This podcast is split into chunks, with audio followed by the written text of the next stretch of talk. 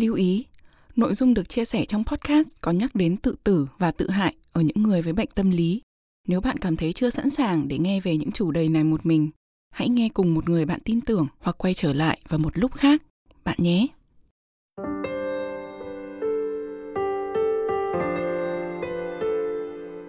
Chào mừng bạn đến với podcast của Nhã Nam.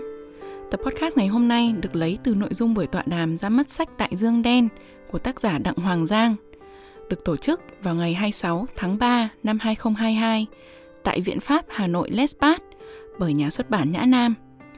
Trong buổi tọa đàm, ngoài những chia sẻ về hành trình đồng hành cùng những nhân vật trong Đại Dương Đen, tác giả Đặng Hoàng Giang còn chia sẻ những kiến thức khoa học về trầm cảm đã được nghiên cứu và nhắc đến trong cuốn sách này. Bạn sẽ được nghe một vài đoạn trích tiêu biểu của cuốn sách, được trình bày bởi những giọng đọc truyền cảm, và đặc biệt hơn cả là những chia sẻ trực tiếp từ chính những nhân vật trong cuốn sách, không chỉ về quá trình của họ với tác giả Đặng Hoàng Giang, mà về cả cuộc đời của họ. Không chần chờ lâu nữa, mời bạn cùng bước vào tập podcast đặc biệt ngày hôm nay nhé.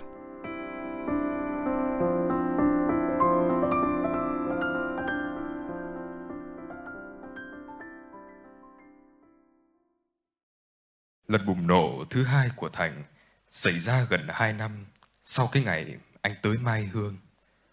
Tối hôm đó, anh định ra đường đưa đứa em trai say rượu về nhà, thì bố anh ra chặn cửa, hơi rượu nồng nặc, để cho nó chết mẹ nó đi.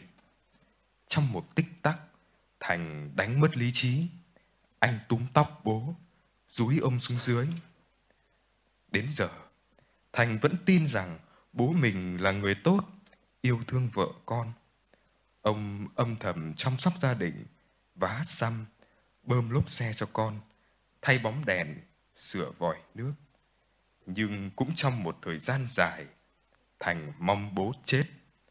Đó sẽ là một giải thoát cho ông và cho mọi người trong nhà. Từ rất lâu rồi, anh đã thấy bố hầu như không ăn uống, nhưng ngày nào cũng có hai bữa bia đều như vắt chanh. Tốt nghiệp đại học, bỏ việc nhà nước vì không đủ sống, và sau một thời gian buôn lậu Bắc Nam bị phá sản, ông chuyển sang mở một cái xưởng tôn sắt. Giữa hai bữa bia, ông ngồi uốn sắt, gò tôn, bên cạnh lúc nào cũng là cốc rượu trắng để chiêu. Hai thứ mà ông không thể thiếu. Hai thứ cho phép ông vùi đầu vào là công việc mười mấy tiếng một ngày và rượu. Sau này, khi đã bị ung thư, có thể sáng ông điều trị, tối ông vẫn lôi đồ nghề ra. Ngày nào đi học về, cậu bé Thành cũng hồi hộp hít sâu, như chuẩn bị lặn xuống một đầm lầy.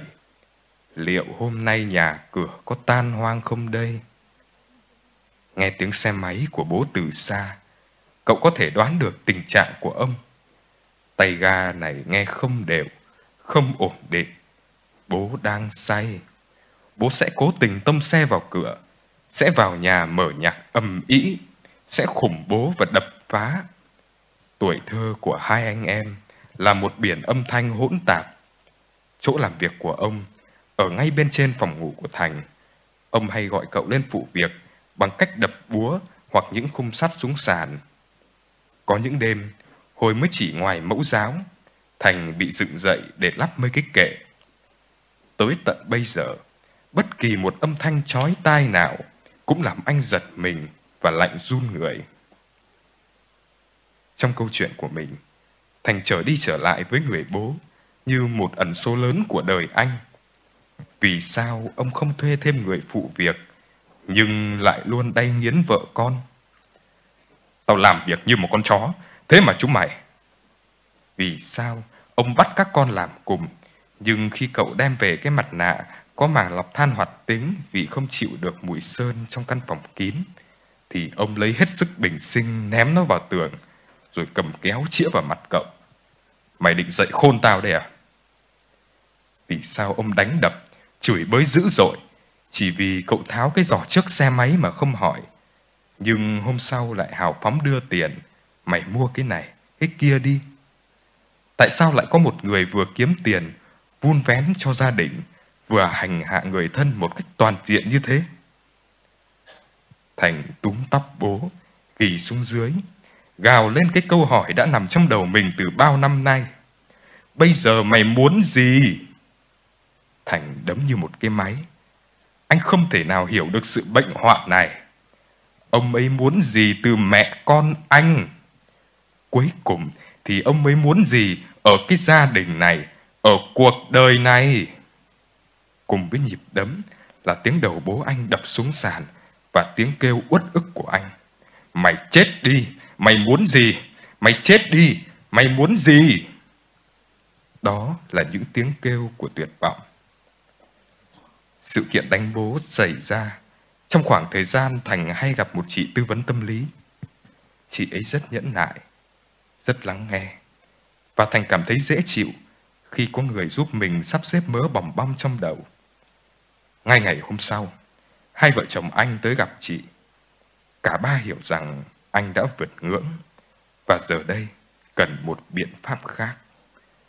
Việc anh vẫn tiếp tục sống trong môi trường độc hại khiến cho các cố gắng của chị tư vấn không đem lại nhiều kết quả. Lúc này, Thành đã ở nhà được một năm, dù ban đầu anh chỉ định nghỉ làm ba tháng để hồi sức trước áp lực ở công ty và sự hỗn loạn ở nhà.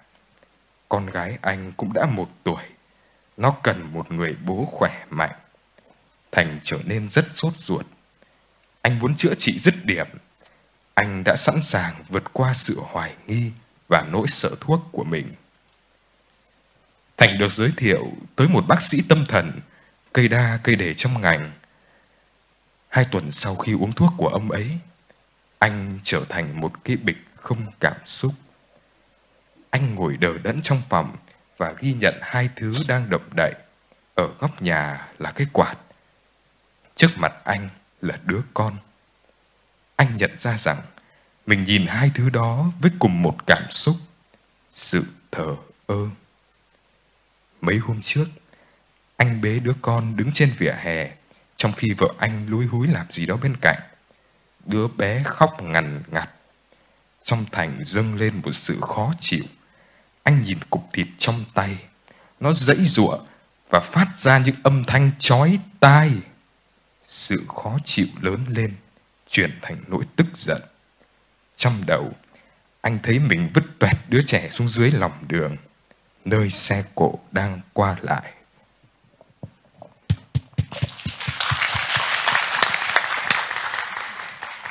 Xin cảm ơn Hoàng Minh Hiếu.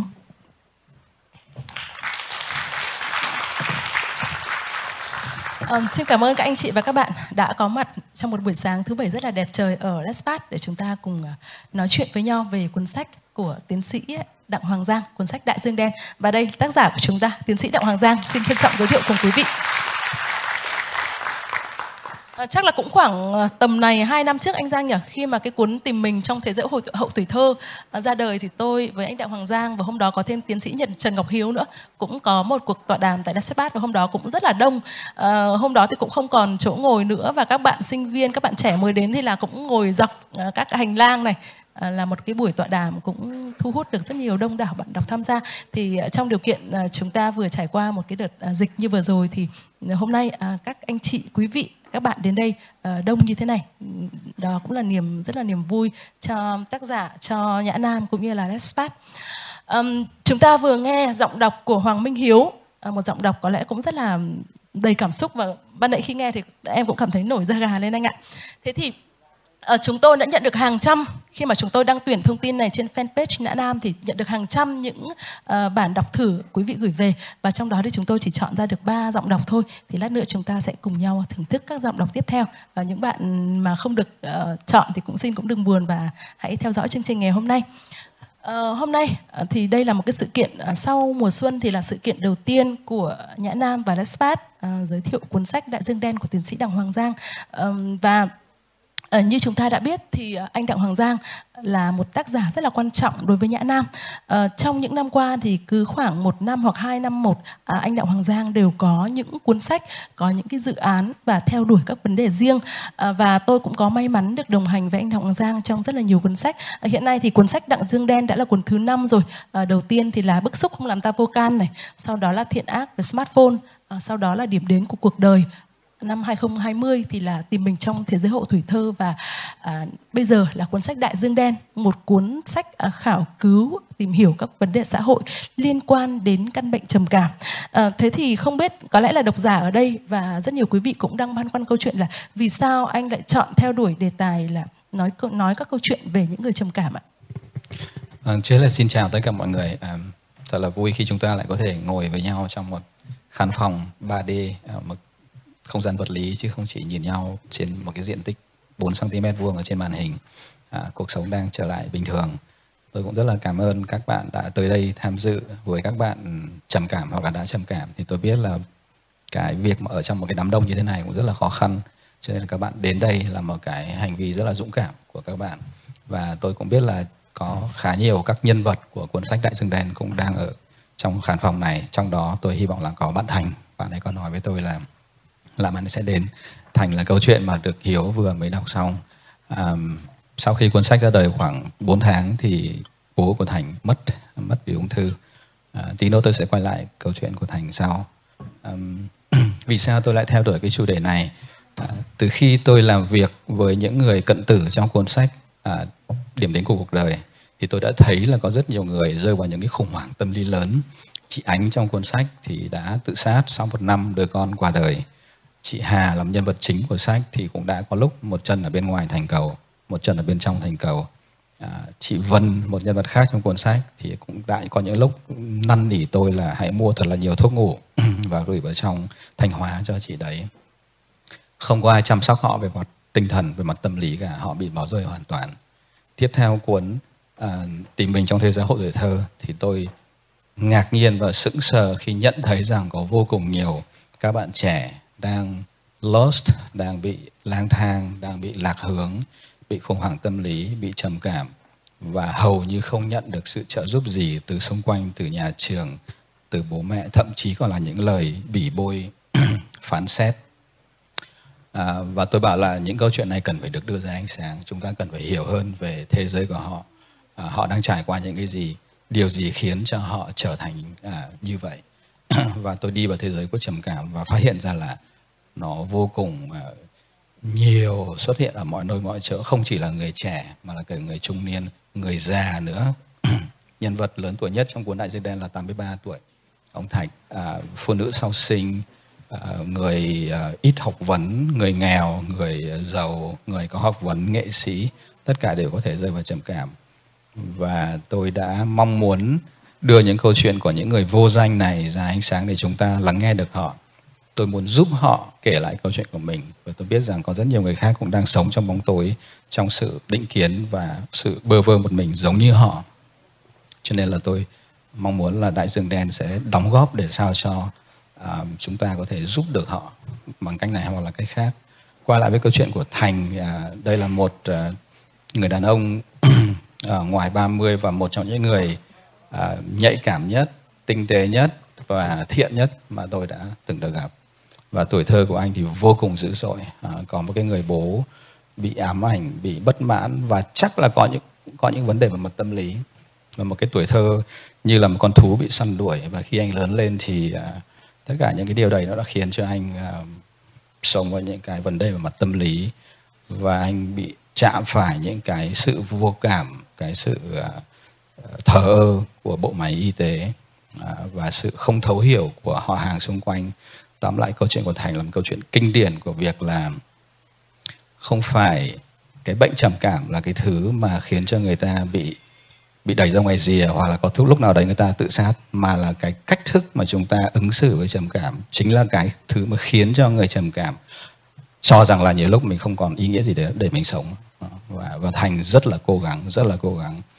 Đến bây giờ thì ờ, sau khi bố qua đời thì anh ờ, những cái tháng cuối cùng anh với bố thì cũng tạo được một cái sự kết nối với nhau và bố anh ra đi và anh cũng cảm thấy thanh thản là mình đã giải hòa hòa giải được với bố. Tuy nhiên đến bây giờ thì thành cũng đang vật lộn với cả cái ờ, tình trạng của mình và có lúc thì nó tốt hơn có lúc nó tệ hơn. Nhưng đấy là một cái cuộc vật lộn mà không bao giờ nó kết thúc cả và chúng ta cần phải ghi nhớ điều đấy. À, khi mà tôi biên tập cuốn sách này À, có lẽ là em cũng quên mất chưa giới thiệu mình. À, tôi là Nguyễn Hoàng Diệu Thủy, tôi là biên tập viên của cuốn sách Đại Dương Đen của anh đồng Hoàng Giang và cùng một số các cuốn sách khác cũng của anh Giang nữa. À, tôi sẽ là người điều phối chương trình ngày hôm nay ạ.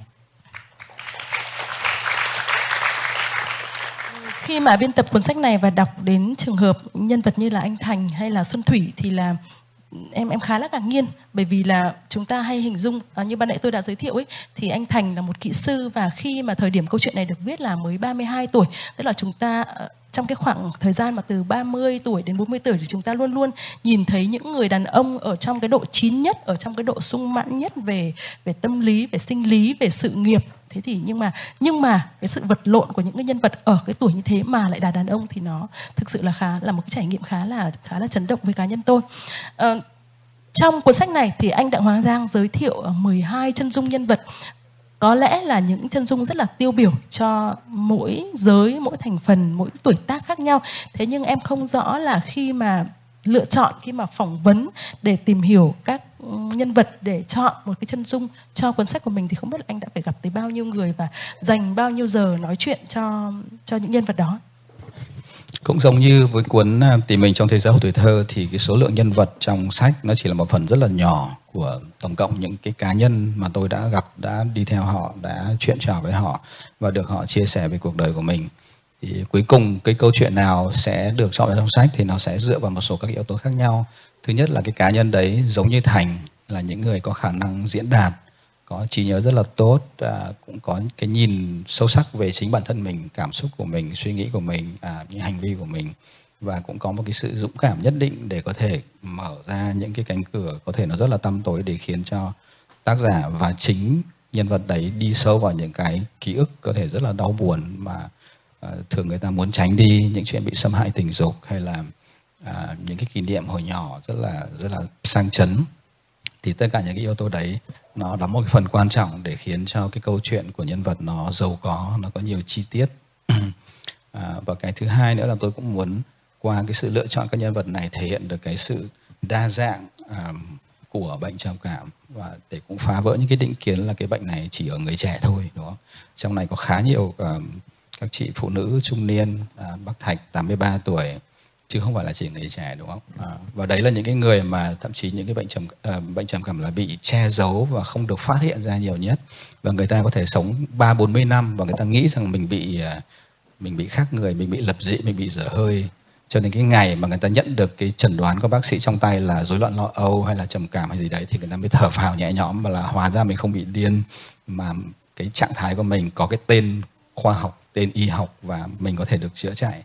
Đó, thì ờ, rồi tôi cũng muốn thể hiện rằng nó không chỉ xuất hiện ở người giàu có, bởi vì người ta hay nghĩ là người giàu có thì nhàn rỗi nhiều thông tin, thế đâm ra mới mới có những cái bệnh tâm lý như thế. Còn người nghèo là hàng ngày phải lao động kiếm tiền thì lấy đâu ra thời gian mà trầm cảm? Hoàn toàn sai. Chính cái người nghèo mới là người bị trầm cảm rất là nhiều. Các bạn lên những cái trang mạng về trầm cảm thì thấy là rất nhiều người là buôn bán nhỏ lẻ, viết sai chính tả, vân vân các thứ. Bởi vì nghèo thì đi kèm với stress, với những cái khó khăn trong trong cuộc sống. Và cái khó khăn đấy nó khiến cho người ta bị rối loạn tâm lý à, nó cũng không chỉ liên quan đến những người mà à, có nhiều cảm xúc hoặc là quá nhạy cảm như kiểu văn nghệ sĩ mà có thể những người làm việc uh, khoa học uh, vân vân cũng cũng là bị trầm cảm. Giống như thành là một kỹ sư cho nên là cái lựa chọn 12 nhân vật này cũng qua đây tôi cũng muốn thể hiện rằng trầm cảm nó ở mọi chỗ mọi nơi mọi lứa tuổi mọi ngành nghề và và cái môi trường gia đình. Ờ, và nhưng mà rõ ràng là 12 nhân vật này là họ họ như anh nói là họ dũng cảm và họ có khả năng diễn đạt lại cái trạng thái của mình. Nhưng mà chúng ta cũng phải thấy có lẽ là có những người không có khả năng đó. Tức là họ không biết nói lên cái bức xúc của mình họ không biết nói với ai đã đành và họ cũng không biết nói lên rằng là mình đang gặp vấn đề gì. Thì và họ có thế đương nhiên là bị phá hủy thì chúng ta cũng phải nhớ đến cả những cái trường hợp đó nữa. Um, để đi sâu hơn vào câu chuyện này thì có lẽ là bây giờ xin mời anh Giang um, trình bày một chiếc slide và sau đó thì anh sẽ có thể uh, khái quát một số các vấn đề uh, tổng quan về cuốn sách này rằng là trầm cảm đến từ đâu đang có những cái cách thức uh, như thế nào để có thể chúng ta uh, ứng xử với căn bệnh này? Chúng ta hãy nói lên hai cái loại trầm cảm phổ biến nhất ở đây. Là trầm cảm chủ yếu và trầm cảm nếu như chúng ta nói lên một cái bệnh y học thì nó đến và nó đi như thế nào đúng không? Mọi bệnh y học nó đều có cái sự đến và sĩ của nó.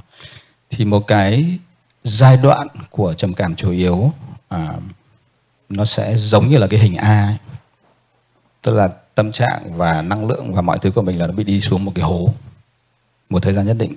Sau đó nếu mà chúng ta may mắn chúng ta phục hồi hoàn toàn thì nó leo lên khỏi hố và chúng ta lại sinh hoạt như bình thường như trước kia. Và đấy là một cái nguy hiểm ở cái chỗ là nhiều người bị trầm cảm thì bảo là ừ, thôi nó sẽ qua thế mà. Hoặc là người thân của mình sẽ bảo nó sẽ qua thế mà. Không làm gì nó vẫn vượt qua. Đúng nó sẽ vượt qua có thể, nhưng mà trong cái quãng thời gian mà chúng ta đi xuống cái hố đấy, nó có thể kéo dài 3 tháng 6 tháng 9 tháng. Và trong quãng thời gian đấy, nó có thể nó đã phá hủy việc chúng ta học hành này, phá hủy việc chúng ta đi làm như thế nào này, phá hủy hôn nhân của chúng ta này, phá hủy quan hệ bạn bè của chúng ta này phá hủy công việc của chúng ta này. Thế còn trong rất nhiều trường hợp chúng ta không may mắn thì nó là cái hình B, tức là chúng ta rơi xuống hố trầm cảm, một cái giai đoạn trầm cảm, một cái episode, một cái giai đoạn trầm cảm chủ yếu, mất ngủ, không ăn được à, muốn tự sát cảm thấy mình rất là vô dụng chán nản tất cả mọi thứ. Và chúng ta không phục hồi được hoàn toàn mà chúng ta vẫn bị rơi rớt những cái triệu chứng nhất định. Chúng ta vẫn không thể ngủ được chúng ta vẫn ờ, bị lo âu chúng ta vẫn bị hoảng sợ chúng ta vẫn bị băn khoăn về giá trị của chính bản thân mình và thì đấy là hình B tức là cuộc sống của mình bị ảnh hưởng rất là nhiều. Và ở nhiều người nếu như không được trị liệu đúng lúc và kịp thời và hiệu quả thì cái hình C nó sẽ xuất hiện hình C tức là lại một cái episode tiếp theo nó xảy ra, lại một cái giai đoạn trầm cảm tiếp theo nó xảy ra. Và thống kê cho thấy là nếu mà đã có hai cái giai đoạn trầm cảm xảy ra như ở hình C, thì cái xác suất mà cái giai đoạn thứ ba nó xảy ra càng cao. Và cái khoảng cách giữa các cái giai đoạn đấy nó càng ngắn lại. Nghĩa là sẽ có lần thứ ba nó xuất hiện, lần thứ tư nó xuất hiện, lần thứ năm xuất hiện. Và mỗi một lần nó xuất hiện thì nó nặng hơn. Và khoảng cách mà chúng ta yên bình giữa các cái hố đấy nó càng ngắn lại như vậy là cuộc sống của ta sẽ bị vô cùng ảnh hưởng. Cho nên là chúng ta cần phải trị liệu cần phải tìm đến sự hỗ trợ của khoa học ngay lập tức chứ không phải là đợi đến lúc nó qua. Đó. cũng có cái trường hợp D là trường hợp trầm cảm dai dẳng. À, trước kia thì người ta tưởng đây là một cái hình thức của tính cách. Cái người đấy là cái người luôn luôn buồn trầm rồi chán nản các thứ. Nhưng bây giờ người ta hiểu rằng đấy không phải là một tính cách mà đấy là một rối loạn tâm lý. Trầm cảm dai dẳng thì nó không nặng nề như là một cái hố sâu của cái trầm cảm chủ yếu nhưng mà nó kéo dài nhiều năm. Xuân thủy trong trường hợp của trong sách của chúng ta là một trường hợp trầm cảm dai dẳng như vậy. À, có một cái nhà văn Salomon thì có ví cái trầm cảm dai dẳng như là những cái dây leo á. Dây leo đấy thì nó leo lên trên cái cây chủ và đến một lúc nào đấy thì cái dây leo đấy có thể nó phủ kín cây chủ và nó làm chết cây chủ. Và cũng có nhiều người rơi vào trường hợp E tức là trầm cảm dai dẳng và một lúc nào đấy thì rơi vào trầm cảm chủ đạo, chủ yếu. Tức là có lại có một cái cái hố xuất hiện và trong trường hợp đấy người ta gọi là trầm cảm kép. Trầm cảm kép đây là trầm cảm dai dẳng, cộng với cả trầm cảm chủ yếu. Thì rất nhiều người khi mà cái trầm cảm chủ yếu nó xảy ra thì người ta mới tìm đến bác sĩ bởi vì nó quá là kinh khủng. Nhưng mà thực ra khi mà người ta trầm cảm dai dẳng thì đã nên đã nên tìm đến sự trợ giúp rồi. Bởi vì nếu không thì cuộc sống của cha rất là bị ảnh hưởng và cái nguy cơ mà cái trường hợp E, trường hợp E này xảy ra là rất là cao. Đó. Thì đấy là một cái mà tôi muốn gửi đến mọi người. Cái thứ hai nữa có lẽ chúng ta cũng làm luôn là ừ, thế vì sao một cá nhân lại bị trầm cảm? Bởi vì có một cái câu mà người ta hay nói với người thân của mình hay nói với bạn bè của mình là tại sao cái đứa kia nó cũng bị thất tình như thế mà nó không bị làm sao cả? Mà mày chỉ vì một thằng con trai thôi mà mày lê lết như thế rồi sao mày kém thế mày hèn thế? Mới kém cỏi như thế. Đấy, hoặc là vì sao cái đứa kia nó cũng thất nghiệp hay nó cũng gì đấy mà nó không sao vì sao mày lại bị? Và qua đấy người ta đánh giá người ta cho rằng là à mày bị có nghĩa là mày rất là kém cỏi mày không vững vàng không cố gắng như là những đứa kia những kia nó còn vừa nghèo lại vừa bị ờ, này nọ bệnh tật các thứ mà vẫn nhân nhân ra còn mày thì vừa bị người yêu bỏ một cái là đã trầm cảm rồi cắt tay cắt chân rồi tự sát. Thế thì cái cái khả năng mà trầm cảm nó xảy ra nó liên quan đến cái thùng chứa stress của một cá nhân. Và cái thùng chứa stress này thì nó chứa đựng stress của cả quá khứ lẫn hiện tại. Và có những người mà quá khứ có rất là bất lợi. Ví dụ như là mẹ mình cũng đã bị trầm cảm. Và nó có những yếu tố về gen, mặc dù là người ta chưa xác định được cái gen nào gây ra cái chuyện di truyền đấy, nhưng mà mẹ trầm cảm thì xác suất con bị trầm cảm cao hơn rất là nhiều. Như vậy là có yếu tố sinh học ở đây như vậy là cái thùng chứa stress của người này là vừa có yếu tố, một cái khung gỗ là người mẹ trầm cảm, chiếm rất là nhiều chỗ này. Tuổi thơ thì có thể là bị đánh đập, rồi bị bỏ quên, rồi không được yêu thương, rồi vân vân cái thứ này. Lại có thể phải xảy ra chiến tranh hay là nghèo đói hay là thiên tai, vân vân, tất cả những cái chấn động như vậy, tai nạn nữa. Đấy là quá khứ. Hiện tại thì có thể chị ấy hay anh ấy đang phải chăm sóc người ốm chẳng hạn. Ví dụ như thành chẳng hạn là phải chăm sóc bố ung thư chẳng hạn này. Khó khăn tài chính rất là vất vả này. Thế rồi khi mà cái thùng nó đã rất là gần đầy rồi đó, thì chỉ cần thêm một cái khúc gỗ nữa thôi, ví dụ như đổ vỡ về mặt tình cảm. Đối với những người khác thì chuyện chả có gì đáng nói cả. Thất tình thì 6 tháng sau mình sẽ lại bình thường, lại đi yêu người mới, vấn đề gì đâu. Nhưng mà với cái người này, bởi vì cái thùng nó đã đầy rồi, cho nên chỉ cần thêm một cái sự kiện tiêu cực nữa thôi. Ví dụ thất nghiệp ví dụ covid 19 không đi làm được không đi gặp được người khác ví dụ bị người yêu à, bỏ một cách đột ngột hay là vân vân thì có thể trầm cảm xảy ra bởi vì cái thùng nó đã đầy. Cho nên là chúng ta sẽ không bao giờ đánh giá người khác theo cái kiểu là ồ tại sao à, chỉ có ở nhà 6 tháng mà đâm ra như vậy đúng không? Người khác thì còn thế này thế kia vân vân các thứ. Chúng ta không biết rằng trong quá khứ cái gì nó đã xảy ra. Um, chúng ta hay thường nghe mọi người nói với nhau trong cuộc sống, đặc biệt là các bạn trẻ, hay có một cái câu đùa ấy là đừng vui quá, trầm cảm lên. Và gọi trầm cảm bằng những cái tên như là kiểu trầm trầm kẽm à hay là trầm zn ấy. Thế Thế thì cái thái độ hài hước như thế và cái định kiến về cái câu chuyện là đừng vui quá, trầm cảm lên thì cho thấy phản ánh cái thái độ của xã hội hay là của nhận thức nói chung về về căn bệnh này như thế nào ạ? Tôi nghĩ rằng đây là một cái thái độ đùa cợt vui vẻ nhưng mà có lẽ là không được hợp lý lắm và cũng không đủ cái nhạy cảm lắm đúng không? Chúng ta hay đùa như vậy với những cái rối loạn tâm lý hoặc là rối loạn phát triển giống như là trầm cảm ấy ví dụ chiều nay ta bị trầm cảm chẳng muốn đi à, xin lỗi à, tự kỷ ấy. chiều nay chỉ tự kỷ trong phòng không đi đâu cả hay là à, đừng vui vẻ quá trầm kém lên thì à, đấy là những cái đùa mà theo tôi là vô duyên bởi vì nó nó khước từ coi cái hiện tượng đấy là một vấn đề nghiêm trọng chúng ta cũng không bảo ai là hãy ung thư đi hay là hay là hãy gãy chân đi đúng không? À, tại sao người lại khỏe mạnh như nhỉ? Hãy ung thư một tí đi chúng ta sẽ không bao giờ chúng ta đùa như thế cả. Trong khi chúng ta lại đùa là hãy trầm cảm đi một cách rất là vô tư thì um, tôi nghĩ là những người trầm cảm hoặc là ít nhất là với tôi thì tôi sẽ cảm thấy không vui và cảm thấy khá là bất an với cả cái cái thái độ như thế. Bởi vì chúng ta khước từ cái việc nhìn nhận và lắng nghe nó như là một vấn đề quan trọng và cần phải được chú ý đến lưu ý đến như là ung thư như là tiểu đường như là gãy chân gãy tay như là dị ứng.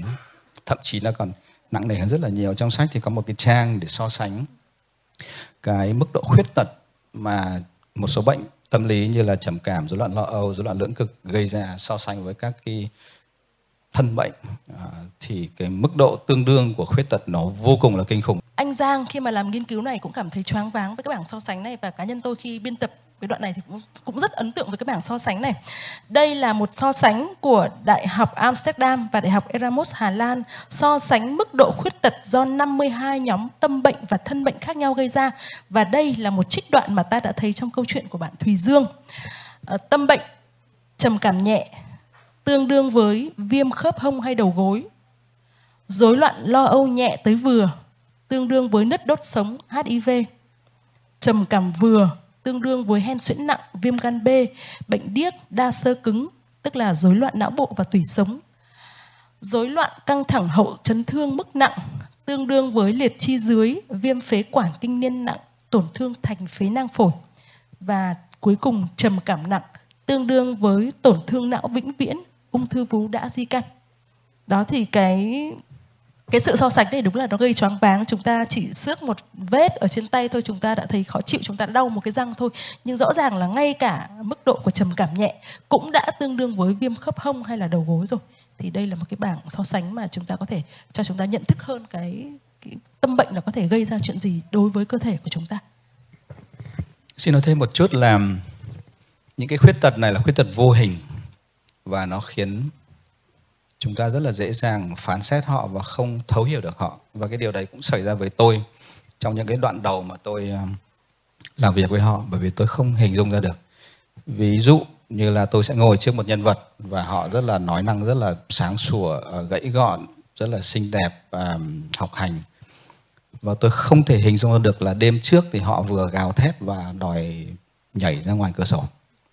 Hoặc là ngay cái buổi tối hôm đấy sau khi à, nói chuyện với tôi thì họ sẽ lên lết rồi họ không thể mở email ra được và tin nhắn của tôi sẽ không được trả lời trong vòng 2 tuần lễ. Và tôi sẽ không hiểu là tôi tôi không kết nối được và tôi nghĩ rằng họ đóng kịch hay họ giả vờ hay họ làm quá lên chứ có cái gì đâu. Cái lúc mình đang nói chuyện thì bình thường cơ mà. Vẫn pha trò vẫn nói thế này thế kia. Tại sao về lại không trả lời email mà lại một tháng sau mới lại bảo là chú ơi bây giờ cháu mới có thể đọc email được ấy. Chắc là cái gì đấy nó hơi quá kiểu thế. Tôi cũng nghĩ như vậy hoặc là tôi sẽ nói chuyện với họ tôi hỏi một câu rất là rất là đơn giản như là em bây giờ đang làm gì chẳng hạn. Và họ sẽ cứng đơ người không nói được cái gì cả. Thì trong đầu tôi lại hiện lên những cái suy nghĩ như là hay kiểu không được thông minh lắm ấy kiểu hơi hơi đần đần ấy. Chỉ vì sau tôi mới biết là họ bị freeze họ họ bị họ bị đóng băng ấy, đóng băng. Họ đóng băng bởi vì một cái tương tác xã hội rất là nhỏ một cái giao tiếp mà ai cũng thấy là bình thường hỏi han về nhân thân của nhau làm gì các thứ chứ không phải là đi sâu vào những cái chuyện kinh khủng như là triết học chính trị hay là tôn giáo hay là gì cả. Nhưng mà cái đấy đã đủ để đóng băng rồi. Mình đâu có hiểu được đâu, mình không biết được chuyện đấy và có thể sau một tiếng đồng hồ nói chuyện với nhau cũng toàn những cái chuyện bình thường thôi đấy học ở đâu, đi nước ngoài về rồi bố thế nào, mẹ như thế nào các thứ. Và họ bảo là bây giờ pin của họ bị cạn kiệt này. Pin của họ bị hết rồi và họ đi về và bạn họ gặp họ và bảo rồi tại sao trông lại phờ phạc như vậy? Đó, thì tất cả những cái đấy những cái mà chúng ta không hình dung ra được. Còn một người sốt một người ờ, bị gãy chân thứ thì chúng ta sẽ thấy ngay. Ở đây là người đang đi xe lăn họ sẽ không thể leo cầu thang được. Nhưng ta phải giúp bưng cái xe lăn của họ lên. Còn với người trầm cảm người rối loạn lo âu thì chúng ta sẽ không hình dung được là cái pin của người đấy hiện nay đang bằng không hoặc là người đấy đang vô cùng nhiều những cái rối loạn ở trong đầu. Khi mà tôi gặp anh thành anh đến nhà tôi chơi chuyện trò rất là vui vẻ uống cà phê với nhau các thứ và đêm ấy về anh mất ngủ luôn bởi vì trong đầu anh luôn luôn tái hiện lại tất cả những cái câu chuyện buổi chiều chúng tôi nói với nhau và anh ấy băn khoăn xem là liệu mình có nói cái gì không hợp, không nhì, mình có làm cho anh giang bực mình không, để mình có làm cái gì sai không, vân vân tất cả những cái đấy.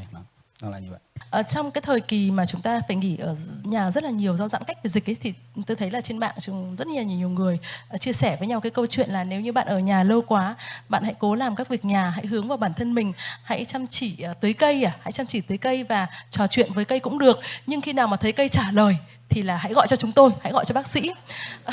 Tất cả chúng ta đều biết cái câu chuyện đó đúng không? Thế nhưng mà ở Việt Nam thì câu chuyện là tìm đến ai và nói chuyện với ai thực sự nó là vấn đề um, trong thời kỳ đó rất nhiều những cuốn sách của Nhã Nam và của các đơn vị khác không thể được vào những vùng giãn cách hay cách ly bởi vì sách không được coi là mặt hàng thiết yếu và không được coi như một cái thức ăn cho tinh thần. Thế thì nhân cái câu chuyện ở Pháp như vậy thì anh Giang có thể nói một chút về cái tình hình chăm sóc sức khỏe tinh thần ở Việt Nam được không ạ? Vâng, à, chúng ta đi sau họ có lẽ đến cả trăm năm á. Trước kia thì họ cũng mông muội như chúng ta, nhưng bây giờ thì họ đã khác nhiều. Tôi nghĩ rằng mọi việc cần phải bắt đầu từ mẫu giáo, từ cấp 1 để các em học sinh và các thầy cô giáo có thể nhận biết được những cái dấu hiệu của những cái vấn đề sức khỏe tinh thần. Đúng không? Chúng ta bỏ ra rất nhiều công sức để chúng ta bắt trẻ em phải ăn đủ dinh dưỡng này, nuôi con theo kiểu Nhật hay kiểu Do Thái hay là kiểu gì đấy này. Rồi chúng nó ngồi nó phải thẳng lưng này, rồi à, mắt thì không được cận này, rồi đeo túi thì không được nặng quá này. Trong khi tất cả những cái vấn đề liên quan đến đời sống tinh thần và cảm xúc của chúng nó chúng ta bỏ quên hoàn toàn bỏ qua hoàn toàn.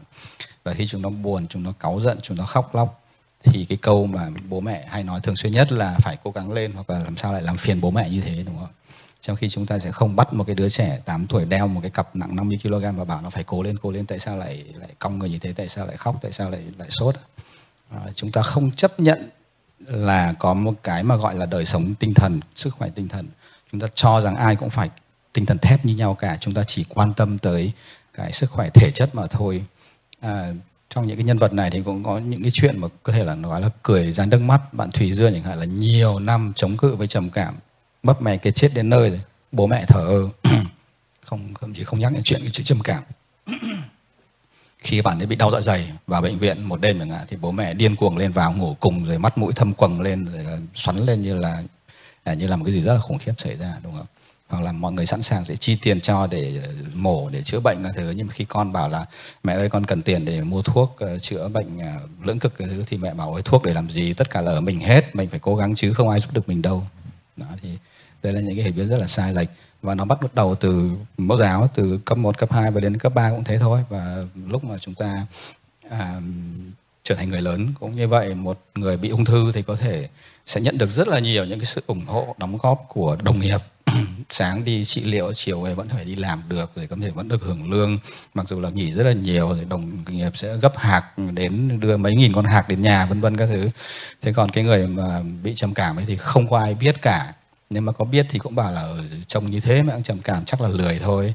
Thế rồi anh ta sẽ không tham dự được những cái buổi họp ở tòa soạn hay là cơ quan đúng giờ, bởi vì đêm của anh có ngủ được đâu. Và lúc ấy sẽ bị đánh giá là vô kỷ luật, rồi sẽ bị mất lương, sẽ bị mất việc, vân vân các thứ. Và cái vòng xoáy của cái việc là trầm cảm nó gây ra stress. Stress ảnh hưởng tiêu cực đến cuộc sống. Cái ảnh hưởng tiêu cực đấy lại khiến cho trầm cảm nặng hơn, trầm cảm nặng hơn lại khiến cho cái stress đến nặng hơn, lại ảnh hưởng nhiều hơn đến cuộc sống, vân vân. Cái vòng xoáy nó sẽ khiến cho con người ta là bị đẩy hoàn toàn ra ngoài cuộc sống bình thường và sẽ mất cái khả năng lao động và không còn hòa nhập được với cộng đồng nữa À, ngay bây giờ chúng ta sẽ đến với một trích đoạn thứ hai trong cuốn sách Đại Dương Đen. À, chúng ta à, sau khi nghe trích đoạn này chúng ta sẽ bước vào phần giao lưu. À, các anh chị các bạn, à, quý vị có thể chuẩn bị sẵn những câu hỏi để chúng ta vừa giao lưu và anh Giang thì vừa trao đổi các vấn đề chuyên môn liên quan nhé. À, sau đây xin mời quý vị lắng nghe trích đoạn thứ hai, trích đoạn về nhân vật Hoa 53 tuổi là kinh doanh tự do qua sự thể hiện của giọng đọc Trương Khánh Hà.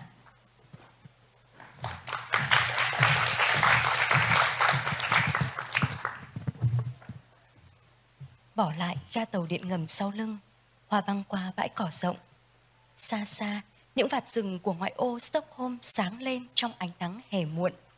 Tâm trí Hoa trở về với những vần thơ của Anna Akhmatova, nhà thơ người Nga yêu dấu của chị từ hồi đại học. Đằng nào cũng chết, sao không bây giờ? Ta chờ mi đó, ta đang nát lòng. Ta tắt đèn đi, cửa ta toang mở. Những lời trò chuyện cùng thần chết mà Akhmatova viết trong giai đoạn tăm tối nhất của đời bà đã đi theo Hoa qua gần 4 thập kỷ, quãng thời gian chị học cách sống với căn bệnh trầm cảm của mình. Chờ mi đến cùng, giản đơn ngọt mộng, vóc sáng thế nào cũng không quan trọng, ảo đến mau đi như viên đạn độc. Đến lúc này, dù giai đoạn thê thảm nhất đã qua, trầm cảm vẫn đeo bám chị như một con chó lẽo đẽo ở bên lúc xa lúc gần. Nó sẽ gửi những tín hiệu trước khi lặng lẽ áp tới như vào sáng nay. Đầu tiên chị có cảm giác lạnh ở lưỡi rồi sẽ hơi đau bụng tâm trạng vui vẻ, hào hứng của chị đột ngột biến mất. Một nỗi buồn vô cớ xuất hiện. Tự nhiên nước mắt chị chảy ra. Rồi hoa thấy như có con rắn lạnh ngắt trườn trong bụng, khiến chị phải dùng mình. Cái đau đớn bên trong lớn dần, một thứ đau đớn khó tả được bằng lời. Từ bìa rừng, con đường mòn cong nhẹ và bắt đầu trườn lên cao. Hoa bước đều trên sỏi và chỉnh lại chiếc áo khoác màu cam những lúc như thế này chị sẽ tránh xa tin tức thời sự chọn mặc đồ nhiều màu dù thực ra chị chỉ thích trắng và đen và cố gắng hoạt động chân tay thay vì tiếp tục ngồi trên bàn giấy gần cả cuộc đời Hoa không rõ mình bị sao. Giỏi nhạc và vẽ, biết đọc từ sớm, được nhiều người tấm tắc là thần đồng, nhưng Hoa lớn lên với một cảm giác căm ghét chính bản thân mình. Càng được khen, con bé Hoa lại càng cảm thấy mình xấu xí, kém cỏi và tin rằng thực ra nó đang bị chế giễu. Những lúc sắp lên sân khấu là tâm điểm của hàng trăm ánh mắt, là những lúc nó muốn chết nhất.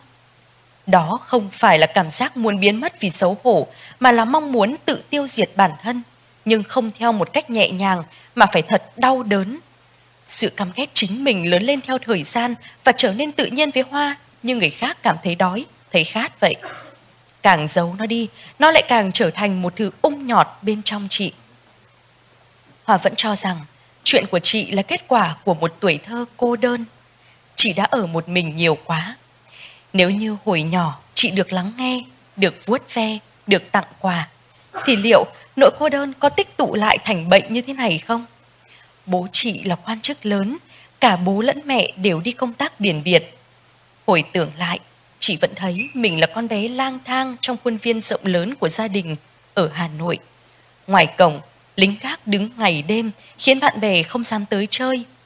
Bên ngoài nhìn vào, gia đình hoa nền nếp và trí thức nhưng bên trong rõ ràng là sự lạnh lẽo. Từ nhỏ, Hoa đã hiểu được là bố mẹ luôn tìm mọi cơ hội để không gần nhau. Cô bé Hoa luôn mơ ước được sống trong một gia đình đông con, tối chen chúc ôm nhau ngủ trên một chiếc giường. Hay ít nhất là trong nhà có những buổi nói chuyện bình thường, cãi vã to tiếng cũng được. Vẫn còn tốt hơn là sự im lặng băng giá nhân danh cái sự có học và nỗ lực không làm tổn thương con cái của bố mẹ lớn lên, Hoa cao hơn các bạn gần một cái đầu, lêu đêu lạc lõng giữa đám đông, thường xuyên xì xào, chỉ trỏ, chế giễu. Vụng về trong giao tiếp, Hoa cảm thấy rõ rệt mình kỳ cục, mình bất bình thường và không có cửa nào để sống. Cảm giác lẻ loi trong đám đông ám ảnh Hoa tới mức sau này chỉ cần một điều gì đó của chồng khiến chị liên tưởng tới cái đám đông kia đã có thể làm chị hoảng hốt. Hoa sợ người cuối cùng mà chị có thể bấu víu vào cũng chuẩn bị rời bỏ mình để nhập vào bọn họ. Tuổi thanh niên của Hoa trôi qua ở Ba Lan, nơi chị học thiết kế sân khấu. Giờ đây, nhắm mắt lại, chị vẫn thấy những ngày đông tuyết tan, bùn lép nhép dưới đôi ủng ướt sũng. Bầu trời xám và nặng trĩu, tiếng quạ kêu khàn khàn lẻ loi, những đàn chim tan tác trên trời như tàn tro đen. Sang năm thứ hai, Hoa bắt đầu mất ngủ trắng đêm và cứ vài tháng lại phải vào viện cấp cứu vì đau bụng khủng khiếp mà không ai biết đó là do trầm cảm. Mỗi khi cơn của chị trỗi dậy, Hoa lại mặc phong phanh, đi ra đường để tuyết cao vào mặt cho tới khi ngọn lửa bên trong chị dịu đi. Gần 30 tuổi, Hoa cùng chồng và con nhỏ chuyển vào Sài Gòn. Đêm nào cho con ngủ xong, Hoa cũng chạy xe máy như điên ở ngoài đường. Đó là lúc chị được hiện nguyên hình là một người phụ nữ đau khổ và bế tắc trước khi phải trở lại vai trò người mẹ, người vợ vào sáng hôm sau. Chị lang thang ở bến Bạch Đằng, cố tình dừng xe cạnh đám bụi đời mà chẳng ai làm gì chị cả. Đi đi, họ đuổi. Bạn bè, họ hàng, không ai biết chị bị sao. Cả chị cũng vậy. Mọi người cho là chị giống Tây, là lãng mạn, thích hành xử khác thường. Chồng chị cho là chị thích quậy chút cho vui. Còn Hoa cho mình là bị điên.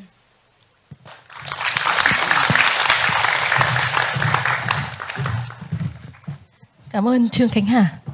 Trước khi chúng ta sang phần giao lưu thì có lẽ tôi có một vài nhận xét về câu chuyện của Hoa. Hoa là một người bạn của người bạn tôi, gia đình danh giá, học à, ở Đông Âu, rất là giỏi giang, giàu có, à, dưới tôi một tuổi. Và chúng ta cũng thấy là cái vấn đề của chị nó đến rất nhiều từ một cái tuổi thơ trong một cái gia đình rất là lạnh lẽo, bố mẹ căm thù nhau nhưng mà băng giá không có to tiếng gì cả cãi nhau bằng tiếng nước ngoài cho con cái không hiểu được à, và chị lớn lên trong một cái sự cô độc bởi vì mình cao hơn mình giỏi hơn mình bị xì xào và cái xã hội của Việt Nam thì nó cũng khá là độc địa với những cái trường hợp cá biệt như vậy.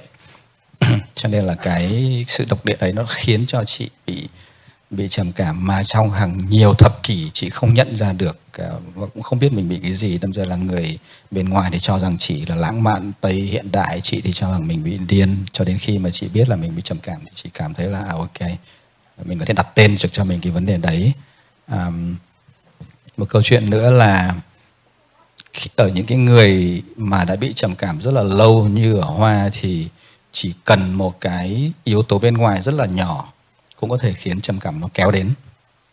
Khi mà người ta mới bắt đầu ấy những cái hố đầu tiên ấy thì phải một cái biến cố rất là lớn ví dụ mất người thân hay là thất nghiệp hay là covid thì người ta mới bị rơi vào trầm cảm. Khi mà nó đã xảy ra hàng chục năm rồi thì với hoa có thể nó chỉ là một cái ngày mưa một cái tin xấu trên radio à, chứ không cần phải đến một cái sự kiện. Là cho nên càng về sau thì cái cái ngưỡng mà trầm cảm nó xuất hiện nó càng bị thấp xuống đó. Trầm cảm nó dễ xuất hiện giống như là một cái xe máy mà cái cái chân trống nó rất là han dỉ rồi. Lúc đầu thì nó còn vững nhưng về sau thì cần đẩy nhẹ một cái là cái xe máy nó đổ. Đấy cũng là một cái uh, tiếp nữa để mà chúng ta lưu ý đến chuyện đấy.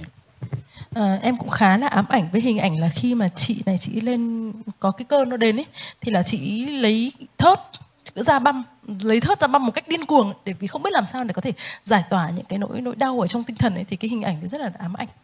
Thêm một ý nữa là trầm cảm không phải chỉ là một cái vấn đề của đầu óc của tinh thần. Trầm cảm có rất nhiều thể hiện của vật lý.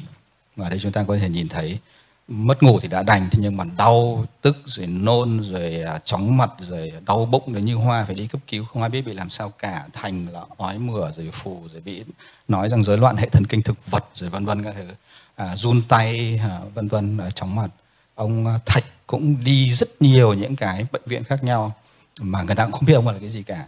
Cho đến khi mà ông ấy tự mình ông tìm đến khoa tâm thần của bệnh viện bạch mai thì mới được chứng nhận là trầm cảm cho nên là bệnh trầm cảm có rất là nhiều những cái hiện tượng vật lý đi kèm những cái triệu chứng thể chất chứ không phải chỉ là một cái vấn đề của của tinh thần cho nên là mình nói rằng ở cái này chỉ là trong đầu thôi là sai hoàn toàn nó thể hiện hoàn toàn trong cơ thể của mình và cũng thêm một cái chỉ dẫn nữa là nếu như chúng ta bị những cái vấn đề về mặt cơ thể mà không tìm ra lý do thì chúng ta cần phải nghĩ đến vấn đề về mặt tâm lý với mặt tinh thần và tìm đến khoa tâm thần hoặc là chuyên gia tâm lý.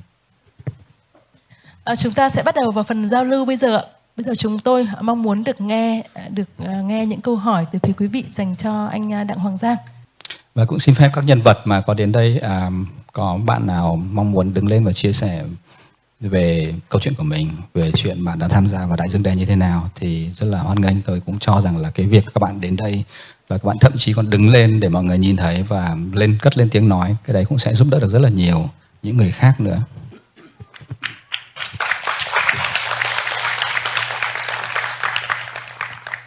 À, xin mời quý vị độc giả à, xin mời bạn áo trắng ở phía cuối nhé à, à, mọi người chạy mic giúp dạ cháu chào chú ạ À, em chào chị Diệu Dì và em chào tất cả các anh chị ở hội trường. À, chúng cháu có một câu hỏi cho chú là à, hiện nay thì à, những nhân viên y tế vốn là họ đã phải làm việc với khối lượng công việc rất là lớn rồi. ạ. Vậy thì à, làm sao để những bác sĩ có thể giúp đỡ được những cái bệnh nhân đến với họ về mặt tâm bệnh mà các bác sĩ cũng không bị quá tải. Và cháu có một ý nữa muốn hỏi chú là nếu được ờ, đề xuất một giải pháp để cải thiện dần cái nền y tế của Việt Nam hiện nay thì chú sẽ đề xuất gì và tại sao? Cho cảm ơn ạ.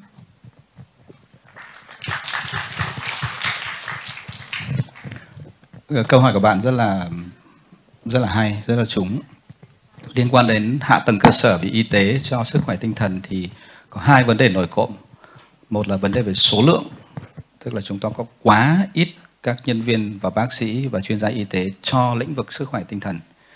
Chúng ta chỉ có khoảng 1 đến 1,5 chuyên gia bác sĩ tâm thần cho một triệu người ví dụ như vậy. Trong khi đó ở những nước phát triển như là nước Pháp của cái chị chuyên gia này chúng ta có 30 người 40 người cho một à, cho cho một triệu người dân. Thế mà ở đấy người ta cũng còn xếp hàng dài dằng dặc nhiều tháng để người ta có thể có được một cái buổi hẹn với cả chuyên gia tâm lý để người ta nói chuyện. Cho nên là Việt Nam đang đang vô cùng thiếu các cái chuyên gia tâm lý bác sĩ tâm thần. Chúng ta đã làm rất là tốt trong lĩnh vực um, bệnh truyền nhiễm. Chúng ta đã làm rất tốt trong việc chữa ung thư tim mạch. Tuổi thọ của người Việt là tăng lên. Tuy nhiên trong lĩnh vực sức khỏe tinh thần thì chúng ta vẫn đang tụt hậu so với tất cả những cái lĩnh vực khác. À, đấy là một vấn đề. Vấn đề thứ hai là vấn đề chất lượng. Bây giờ thì đang có cải thiện hơn khi mà các bạn trẻ được đi học tâm lý học à, ở nước ngoài. Thế nhưng mà à, các cái thế hệ trước những cái cây đai cây đề trong ngành thì vẫn còn đang trong mình rất là nhiều những cái định kiến. Cho nên họ sẽ mắng mỏ bệnh nhân họ sẽ không coi bệnh nhân là là bệnh thật rồi họ sẽ bảo bệnh nhân ngồi bốn năm người ra một chỗ đây xong kể đi kể đi mà toàn những cái chuyện rất là riêng tư chuyện tinh thần đúng không? Và vừa kể thì họ vừa loay hoay ghi chép và kể được một câu rưỡi thì họ đã ngắt lời và chuyển sang người tiếp theo rồi kê đơn rồi đi mua thuốc vân vân tức là bệnh nhân cảm thấy hoặc là người trầm cảm cảm thấy là mình không được tôn trọng không được lắng nghe mình bị nghi ngờ mình bị phán xét à, thậm chí bị mắng mỏ. Tệ hơn nữa là nếu bạn không may rơi vào trường hợp tự sát và bạn à, được đưa vào cấp cứu thì người ta sẽ coi bạn như là một cái kẻ ích kỷ dở hơi là lấy đi nguồn lực của người khác. Người khác còn đang bệnh thật cơ mà. À, tại sao mình lại lại, lại đi tự tử tự sát xong rồi mình người ta phải bỏ công sức thời gian dần người ta cứu mình trong khi người khác thì đang nằm đấy và xứng đáng được cứu hơn là mình. Thì tất cả những cái đấy là những cái gánh nặng trồng chất những cái gông cùm lên trên vai của người trầm cảm mà nó rất là thương đến mức mà có những cái bạn bạn không dám đi khám trầm cảm nữa sau một cái trải nghiệm mang tính sang chấn. Bạn ấy đến rồi ờ, bạn ấy bị chửi bới bạn khóc lóc thì là càng bị chửi bới thêm vân vân các thứ cho đến cái ngày mà sau nhiều năm bạn ấy quyết định bạn ấy quay lại bệnh viện để khám lại một lần nữa, và lần ấy thì được đối xử rất là may là gặp phải nhân viên y tế hoặc là bác sĩ đối xử rất là tốt và bạn ấy khóc như mưa như gió, bởi vì đấy như kiểu là một cái miracle mà cái sự um, một cái một cái sự thần kỳ. Và bạn viết một cái post rất là dài, hàng nghìn chữ lên là các bạn ơi, hãy đi khám đi, đừng sợ, sẽ có, vẫn có bác sĩ tốt đấy. Nó nó nó rất là thê thảm. Thì đấy là một phần của vấn đề. Phần thứ hai của vấn đề là phần phòng ngừa bệnh, đúng không? Phòng ngừa bệnh thì chúng ta thiếu hẳn như tôi đã nói lúc trước ở trường học ở uh, trường đại học ở các cái nơi làm việc kiến thức thông tin và uh, kỹ năng để nhận biết được các vấn đề tâm lý. Ví dụ như ở mỹ chẳng hạn thì có rất là nhiều bang là các cái giáo viên trường phổ thông mỗi một năm phải có mấy chục giờ là học về cách nhận biết các cái dấu hiệu rối loạn sức khỏe tinh thần ở học sinh của mình thế còn ở Việt Nam thì nếu thấy một học sinh nào đấy mà chân tay có cái vết này nọ các thứ thì sẽ mắng em đấy và tại sao em lại uh, vô trách nhiệm thế? Em làm như thế là em không ờ, quý công sức của bố mẹ mình em hư vân vân các thứ đấy. Thì đấy là phần chữa bệnh có vấn đề và phần phòng bệnh cũng đang có vấn đề. Và chúng ta cần phải um, cần phải triển khai cả cả hai trong cả hai lĩnh vực và xã hội có thể làm được nhiều chuyện khác nhau. Có ví dụ như là hotline ngày mai này ví dụ những cái dự án mà mang tính uh, chữa lành mang tính uh, hỗ trợ cái well being cái sự an lành của mọi người. Tất cả những cái đây là những cái phần nhỏ nhưng mà xã hội dân sự có thể làm bởi vì nếu chúng ta chờ đợi vào cái hệ thống y tế của nhà nước để thay đổi thì nó rất là chậm. À, tôi được biết là có một chị có một phụ nữ là một nhân vật trong cuốn sách này có muốn đứng lên và chia sẻ câu chuyện. Xin mời ban tổ chức đưa mic cho chị chào cảm ơn ạ. Một nhân vật của cuốn sách của chúng ta. Rất là cảm ơn sự uh, chia sẻ của chị. Chào tất cả mọi người. Ờ, mình là nhân vật liên trong câu chuyện của trong cuốn sách của anh Giang. Thực sự là mình cũng không biết là em anh Giang có thể dẫn cho em được đâu không vì em cũng không biết em sẽ nên chia sẻ những gì nữa. Ờ, nếu như mọi người ờ, nếu như mọi người đọc sách rồi thì mọi người có thể biết là con trai mình là bị uh, chẩn đoán là trầm cảm và rối loạn lo âu. Cho đến bây giờ mình đồng hành với bạn ấy chắc độ khoảng 8 năm. Bắt đầu từ khi mình biết tức là mình bắt đầu mờ mờ xác định rằng bạn ấy có vấn đề. Cho đến bây giờ chắc khoảng độ 8 năm.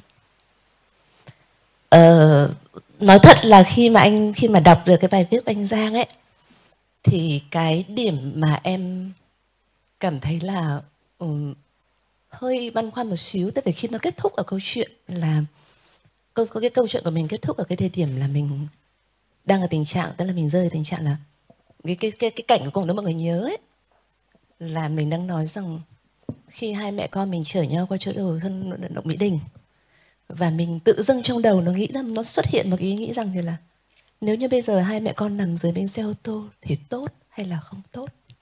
Ờ, mình cũng phải nói thật là thời gian mình nói chuyện với anh Giang cũng không nhiều.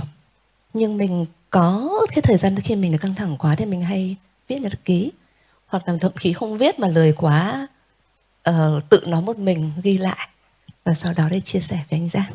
Thì tất cả những cái suy nghĩ đấy chủ yếu là anh Giang nghe hoặc có những mình mình đọc. Chứ còn mình nói chuyện với anh Giang thì chỉ có một hai buổi về kể tất cả những cái gọi là những hiện tượng của con trai mình à, bạn ấy thì không bạn ấy không nói chuyện nhiều với anh Giang lắm nhưng mà cũng đủ để cho bạn ấy có thể hiện ở đấy còn anh Giang có lẽ anh Giang sẽ có cái thông tin của mình chia sẻ nhiều hơn đấy. Vâng. thì thứ nhất là khi mà mình uh, nhìn cái, cái cái cái clip mà của cô bác sĩ tâm lý người Pháp ấy thì cũng phải nói thật đây này từ cũng lâu nay mình tương đối là ổn định tức là mình cũng tương đối là cảm thấy bình an hơn một chút gần đây. Thế nhưng mà từ lúc đầu tiên mà ngồi trong cái khán phòng này ấy, thì tự dưng là mình lại cảm thấy rất là gọi là emotional tức là tự dưng rất là nhiều cảm xúc. Ờ, tại vì rằng thì là tất cả những cái mà mọi người nói ấy, nó gợi lại những cái gì mình đã trải qua. Thứ nhất là về mặt gọi là dự phòng thì đúng là ở Việt Nam mình, cái sự dự phòng về sức khỏe tâm thần cho người cho người Việt và nhất là cho trẻ con ấy, nó nghèo nàn kinh khủng. Bản thân mình mình nghĩ rằng nếu mà so với lại mức độ trung bình của những người gọi làm cha, làm mẹ, thì mình quan tâm đến chuyện yếu tố tâm lý tương đối đấy sớm. Bởi vì là cái mối quan, cái gọi là cái đặc thù gia đình mình là mình nuôi con một mình mình với bố cháu là cũng chia ra, chia tay nhau khi cháu còn tương đối nhỏ cho nên mình rất là cẩn thận trong cái chuyện rằng là có thể con mình nó sẽ có một số cái bị tác động là đấy. Mình đã đưa con mình đến gặp đi tư vấn tâm lý từ khi cháu học lớp 3 hay lớp 4 tức là mình bắt đầu cảm thấy cháu có một số cái hành vi mà nó không ổn. Ờ, đấy là cái mà đấy là một người chuyên môn ừ, thực sự là một chuyên môn. Anh ấy theo mình đánh giá là anh ấy cũng rất là tâm huyết với nghề và anh ấy sau sau khi mà một thời gian đã gặp anh còn sang úc tu nghiệp nữa. Ờ, nhưng và cháu lúc bây giờ là cháu rất là cháu rất là thích chú.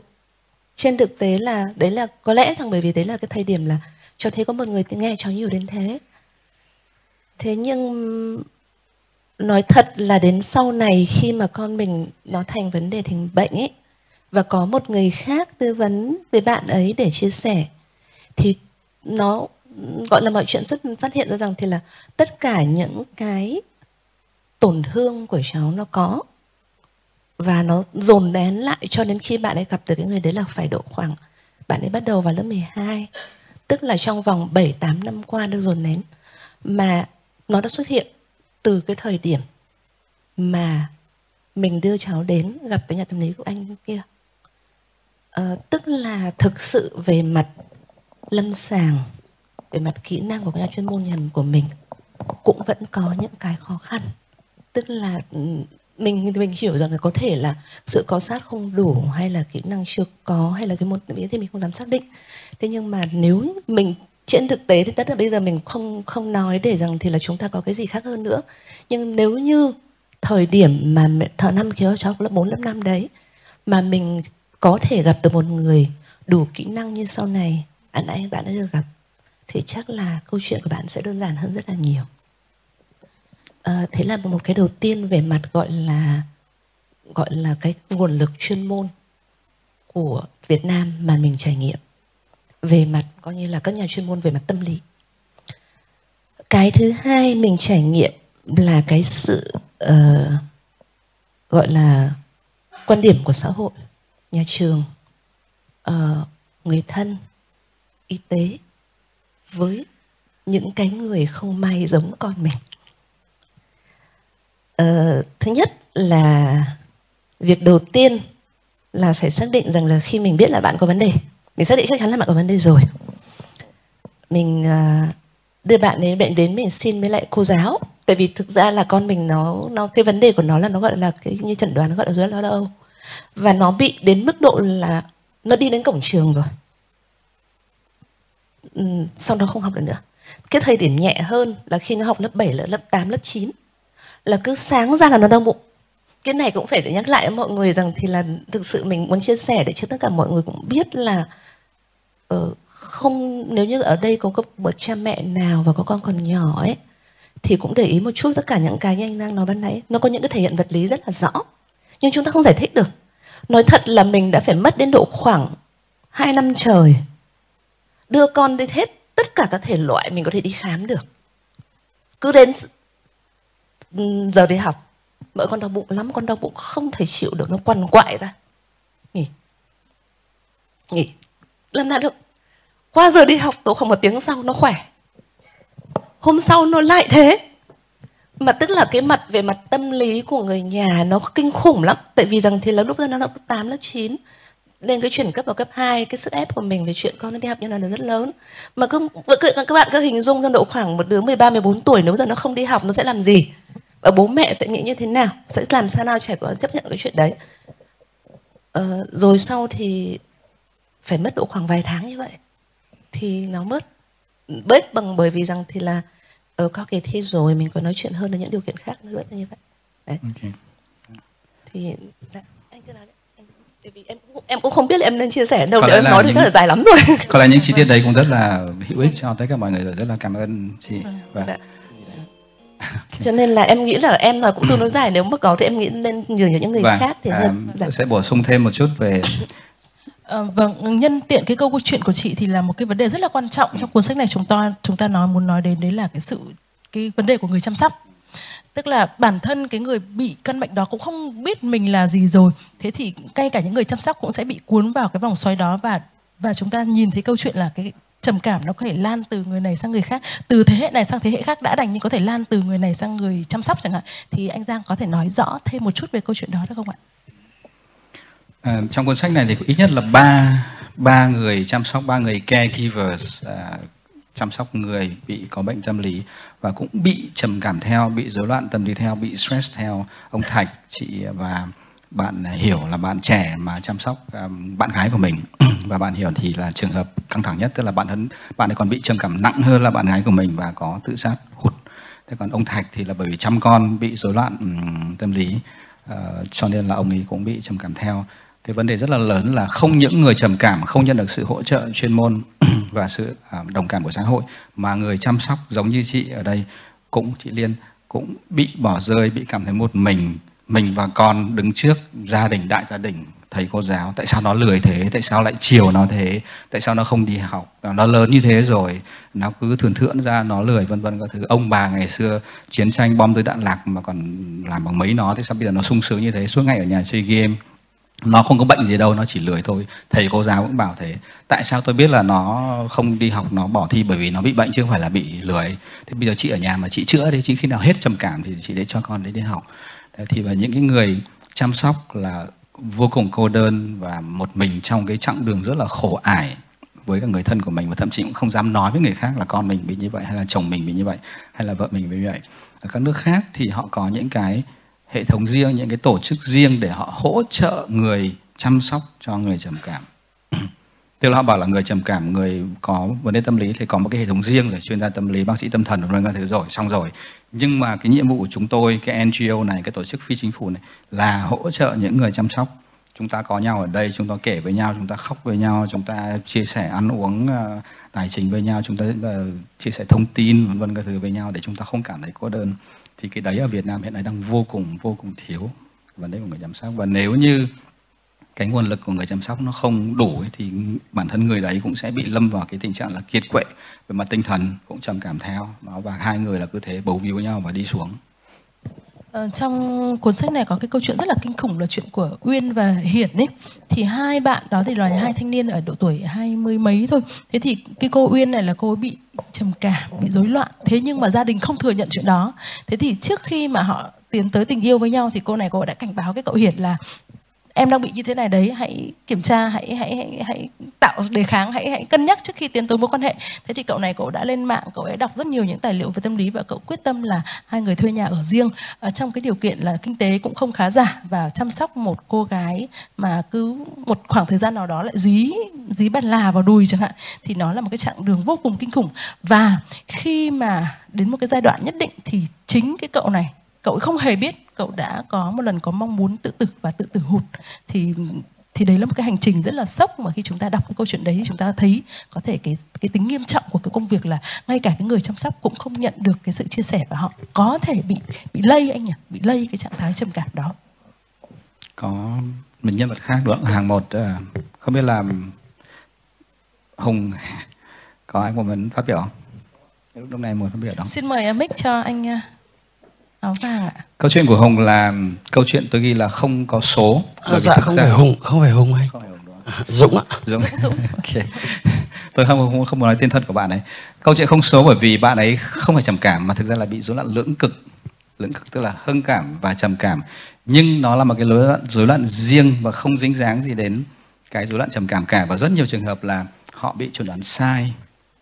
Họ bị cho rằng là trầm cảm cho nên là những cái thuốc mà họ dùng là thuốc chống trầm cảm và cái đấy nó khiến cho cái lưỡng cái cái hưng cảm nó bị kích động lên và nó bị phát hiện lên. Thì đấy là một những sai lầm khá là phổ biến. À, và vâng, xin, xin mời Dũng à, trước hết thì em uh, xin gửi lời chào tới anh Giang à, chị uh, Thủy, Thủy. À, và các anh chị và các bạn ở đây. Ừ. và lại một lần nữa chứ nhỉ anh nhỉ? Cứ lần nào gặp anh là lại được phải cảm ơn anh um, câu chuyện của mình thì um, được uh, mình mình được chia sẻ với anh Giang thì ờ, anh ấy đã đưa vào trong uh, cái cuốn sách uh, uh, Đại Dương đen. Thế nhưng mà hôm nay mình không muốn chia sẻ cái câu chuyện đấy ở đây các bạn có thể đọc và sẽ có thể tìm thấy mình ở trong đó. Mình chỉ chia sẻ cái cách mà anh Giang đến với mình và mình đã khỏe lên như thế nào, mình đã tích cực như thế nào và là cụ thể. À, hôm nay mình đứng ở đây, mình đang rất là run.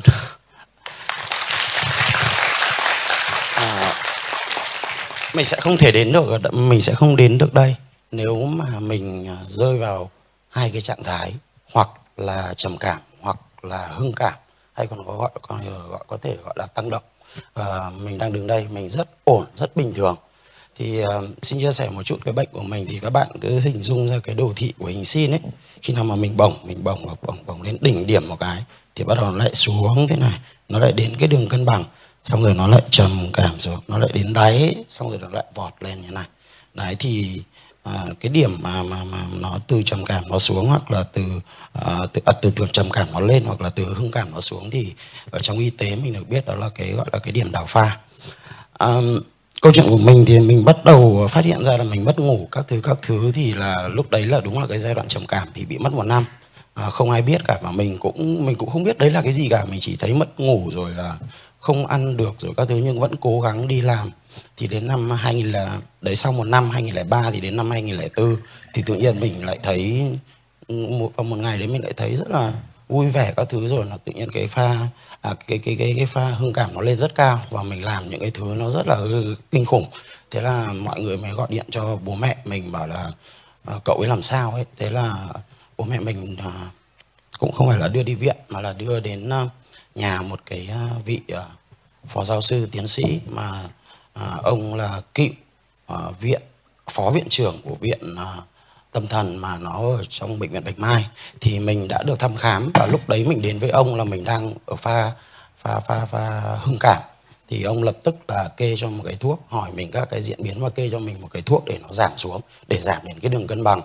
À, thế rồi thì giảm đến đường cân bằng rồi thì thì thì tự nhiên lại đến một cái lúc nó lại lại lại lại trầm cảm.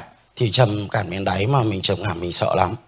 Đành rằng cái pha trầm cảm so với cả cái pha tăng động thì ừ, theo những bác sĩ nói với mình bây giờ là cái bệnh bệnh của mình là bệnh rối loạn lưỡng cực cảm xúc.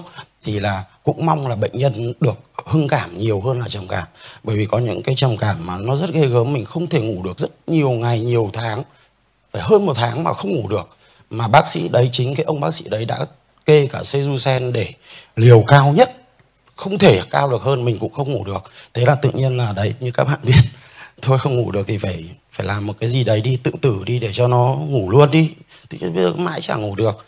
À, thế xong rồi à, rồi sau đó thì à, à, đấy câu chuyện mình như thế. Và đến năm 2020 khoảng tháng 8 thì à, mình hưng cảm cao quá. Và mình đã bỏ cái thuốc của ông thầy thuốc đó. Mình không uống. Thế xong rồi là mình khi mà mình hưng cảm thì mình có biên lên Facebook thì các bạn của mình nhận thấy là mình có vấn đề. Và lại à, có một người bạn thì gọi cho vợ mình và gọi cho bố mình là à, bác hãy à, bác và em hãy đưa đưa đưa bạn ấy đến bệnh viện tâm thần Hà Nội.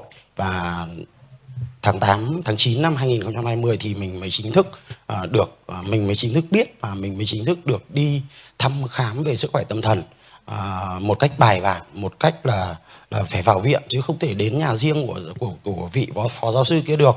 Mà lại thêm một cái nữa mình xin kể là vị phó giáo sư này thì nói chuyện rất là là vì bị già mà rất là là là khó không hiểu. Họ ông ấy cứ buộc cho mình là chắc chắn là mày là bị chúng nó bỏ ma túy đá rồi chắc chắn là mày đi thế này thế kia. Chứ tao không tin được các thứ con bảo cháu nói thật với ông cháu không như thế ông không tin nhưng còn anh Giang thì khác. Thế là mới gặp anh Giang thì ờ, thì à đâu, thì là tôi mới đọc cái cuốn ờ, tìm mình trong thế giới hậu tuổi thơ thì tôi đang, tôi đã đọc một số cuốn sách của anh Giang trước đó thì không hiểu là cuốn, tựa đề cái cuốn này như thế nó hơi khó hiểu. Thế là mình đọc đọc dần dần thì thấy à trầm cảm. Thế là đọc lèo một ờ, từ sáng đến tối là hết, thế là nhắn tin cho anh Giang. Thế xong buổi sáng sau anh Giang bảo là, anh, cái cuốn sách đó rồi, có anh có sắp có một dự án mới là cái cuốn đại dương đen này, câu chuyện của em em có muốn chia sẻ không? Anh em mình gặp nhau cà phê, tôi đồng ý và cái cả quán cà phê đó đâu đâu cũng gần đây ở Tràng Tiền này. Thế nhưng mà khi gặp anh Giang thì tôi mới thấy là là ừ, là tôi cần anh Giang không phải là bác sĩ tâm lý anh Giang không được đào tạo làm bác sĩ tâm lý. Nhưng mà nói chuyện với anh Giang tôi cảm thấy rất là thoải mái rất là vui vẻ. Thế là tự nhiên con người tôi nó đã khỏe lên rồi. Mà em cũng phải thú thực là cái lúc đó là em cái cũng vẫn đang ở cái pha pha hưng cảm chắc là anh cảm nhận được cái điều đấy. Đấy, thế thì thế thì ờ, sau đó thì thì đấy thì đến một cái hôm là hôm ờ, hôm chủ nhật hôm thứ bảy thì anh Giang lại bảo là tiếp tục hẹn tôi cà phê thì tôi bảo là em không ấy được rồi. Vì là 2 giờ chiều thì em có hẹn vào bệnh viện và em sẽ em đã khám rồi. À, à, em sẽ vào bệnh viện để khám và nhập viện luôn. Thì anh Giang bảo là nếu không phiền em và phiền gia đình thì xin phép cho anh à, đi cùng em.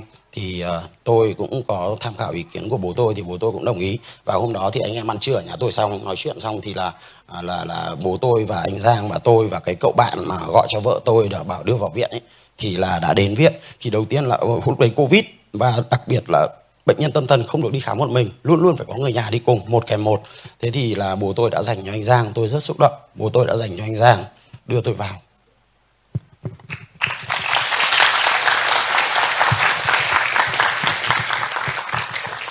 À, và cũng rất là may cho tôi là thì à, cái chị bác sĩ đó thì cũng, cái chị bác sĩ đó lần đầu tiên tôi gặp. Chị là trưởng khoa E của bệnh viện tâm thần Hà Nội.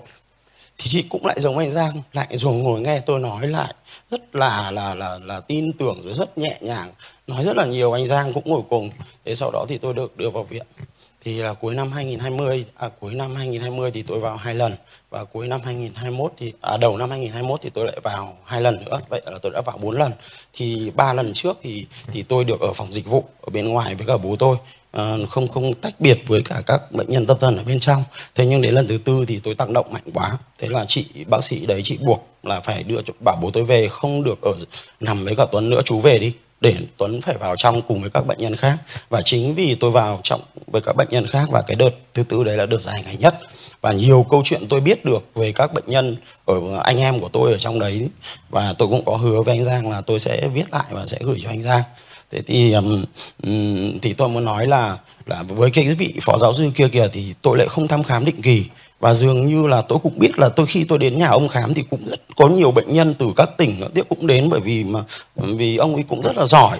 Thế nhưng mà tôi lại không thăm khám định kỳ, thế nhưng mà khi mà được đưa vào viện các thứ thì ờ, cũng làm hết các cả xét nghiệm. Nhưng mà thưa các anh, các chị và các bạn biết là cái bệnh này nó ở trong đầu, mình không thể chụp chiếu hay là mình không thể xét nghiệm máu để nó ra cái gì cả. Mà chủ yếu là bác sĩ người ta hỏi mình và nhìn ánh mắt, thái độ ứng xử của mình như thế nào. Và khi được vào viện thì tôi tôi rất là thích là là là điều dưỡng, là người ta luôn luôn để ý các bệnh nhân và sẽ hàng ngày phải báo cáo với cả bác sĩ điều trị là cậu ấy như thế nào tiến triển lên hay là hay là lại xấu đi để mà bác sĩ kịp kịp thời điều chỉnh thuốc? Và với cái bệnh này của tôi thì à, sẽ tôi tôi đã uống thuốc từ năm 2004 đến bây giờ mà ngày nào cũng uống uống thuốc tây. Thế thì à, và đấy cái cách là tôi gặp anh Giang nó là nó là như vậy. Thế thì tôi cũng chỉ có một cái điều muốn chia sẻ với mọi người là dù bệnh trầm cảm à, dù là cái sức khỏe tâm thần này này bệnh tâm thần này nó có ở cái dạng thức nào ở cái um, cái cách thể hiện biểu hiện như nào thì những người chăm sóc hay là những bệnh nhân thì nên là đi đi đi đi vào viện để khám. Rất là văn minh và rất sạch sẽ bệnh viện rất đẹp vườn hoa rất đẹp rồi tuyệt vời lắm. Thế cho nên là không phải là đáng ngại đâu cứ sợ là vào. À, em xin lỗi để em à, kiểm tra em đã nốt ra đây rồi để em à, em xem còn gì quên vì hôm nay cơ hội này nó cũng hiếm anh ạ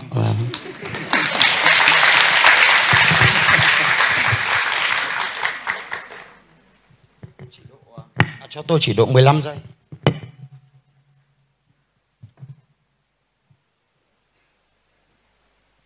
Anh nghĩ là không sao. À, Dũng, em đã chia sẻ cũng khá là nhiều rồi. Rất là thú vị. Ừ? À, hay là trong lúc ờ, trong lúc Dũng tìm thì là mọi à, à, à ok bài này thì tôi cũng viết rất là dài nhưng mà để xem còn cái gì có quan trọng muốn chia sẻ với cả các anh chị và các bạn và thậm chí với cả anh Giang với cả chị ờ, Thủy, bởi vì là tôi nghĩ là anh Giang sẽ còn nhiều dự án nữa mà. Ừ.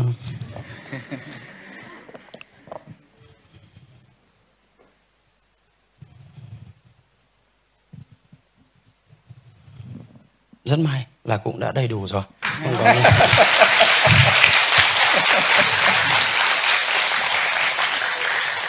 À, và thực ra thì anh Giang có nói với tôi lúc đầu là cũng giống trong cái quyển là, là cái cuốn ờ, tìm mình trong thế giới hậu tuổi thơ. Em có thể để tên thật hay em là có thể để để anh đặt cho em một cái tên. Thì tôi cũng rất là cảm ơn anh Giang là anh đã đặt cho tôi một cái tên rất hay tên là Dũng. Cái tên thật của tôi thì nó không được đẹp như thế. Tên của tôi tên là Tuấn. À, năm nay là à, năm nay là là là ừ, bốn bốn bốn mươi ba tuổi rồi. Bốn ba tuổi và đang công tác tại sở tài nguyên và môi trường hà nội và rồi, xin hết xin cảm ơn mọi người đã lắng nghe cho anh nói một câu nhé. À cảm ơn Tuấn anh Tuấn với tất cả cái sự à, dũng cảm và bộc lộ những cái thông tin cá nhân của mình như vậy. À, không phải ai cũng làm được chuyện đấy. À, Tuấn là người thích nhạc rock rất thích bức tường rồi thích à, nhạc metal đúng không? Nhạc à, và khi mà tôi cùng với Tuấn vào nhập viện ở Châu Quỳ thì trong à, vali của anh là những cái cuốn sách của Vũ Trọng Phụng và vân vân tôi có chụp ảnh lại. Và con người rất là hiểu biết, học nhiều, đọc nhiều, rất là hay. Và rất là may cho Tuấn là sau nhiều năm gặp phải những cái chuyên gia à, rất là đáng ngờ thì cuối cùng anh đã gặp được bác sĩ Hoa ở trong bệnh viện Châu Quỳ là một người rất là chắc ẩn, rất là lắng nghe, chuyên môn rất là tốt, mặc dù là rất còn trẻ. Cho nên là chúng ta có hy vọng chúng ta hy vọng là ngoài kia vẫn còn những người như là bác sĩ Hoa khiến cho những người như Tuấn cảm thấy là được lắng nghe tin cậy chứ không thể là bị coi là là một cái thứ vớ vẩn. Cũng là lần đầu tiên tôi tiếp xúc với người hưng cảm và cái người hưng cảm đấy thì các cái suy nghĩ trong đầu họ nó là tốc độ gấp 10 lần bình thường. Họ sẽ nói gấp 10 lần nhanh bằng 10 lần bình thường và họ sẽ bị những cái suy nghĩ của họ kéo đi tất cả mọi nơi. Và tôi sẽ hỏi à, Tuấn là thế em với cả người yêu thì bỏ nhau năm bao nhiêu? Còn đơn giản đúng không? Thì thay vì nói là năm 1987 chẳng hạn, thì bạn ấy sẽ nói khoảng hai chục, ba chục những cái chuyện khác nữa. Sau đó bạn bảo là em sẽ trả lời câu hỏi của anh. Mình thấy là bạn ấy đang tiếp cận câu hỏi đấy. Nhưng mà trong cái lúc bạn tiếp cận câu hỏi đấy thì lại bị ý khác, ý nghĩ khác nó cuốn mất, cuốn đi mất. Thì là bạn lại rời ra xa, bạn lại kể về chuyện ông dược sĩ gì đấy bán thuốc cho bạn ấy cách đây 15 năm như thế nào, vân vân. Nhưng mà có một chi tiết là rất là cảm động là khi cuối một cái buổi gặp của chúng tôi thì ờ, Tuấn có khóc và nắm lấy tay tôi và nói là, anh Giang ơi, anh là người khỏe mạnh. Anh hãy giúp đỡ những người khác. Đó. anh hãy giúp đỡ những người như là chúng em. Anh hãy dành cái sức khỏe của anh để anh đóng góp cho những người khác. Và những cái chi tiết như thế cũng là một cái động lực rất là lớn cho tôi để tôi tiếp tục đi qua những cái câu chuyện như thế, những câu chuyện buồn, những cái số phận bất hạnh mà đáng nhẽ họ không phải chịu cái sự bất hạnh đấy. Đáng nhẽ họ có thể nhận được những cái sự tử tế hơn từ xã hội. À, nhưng mà những cái chi tiết nhỏ lẻ như thế khiến cho tôi có động lực để tôi đi tiếp.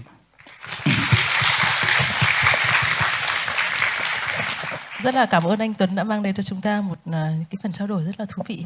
À, bây giờ xin dành thời gian để cho quý vị à, đặt các câu hỏi nữa à, xin mời bạn áo trắng ngồi đây nhé.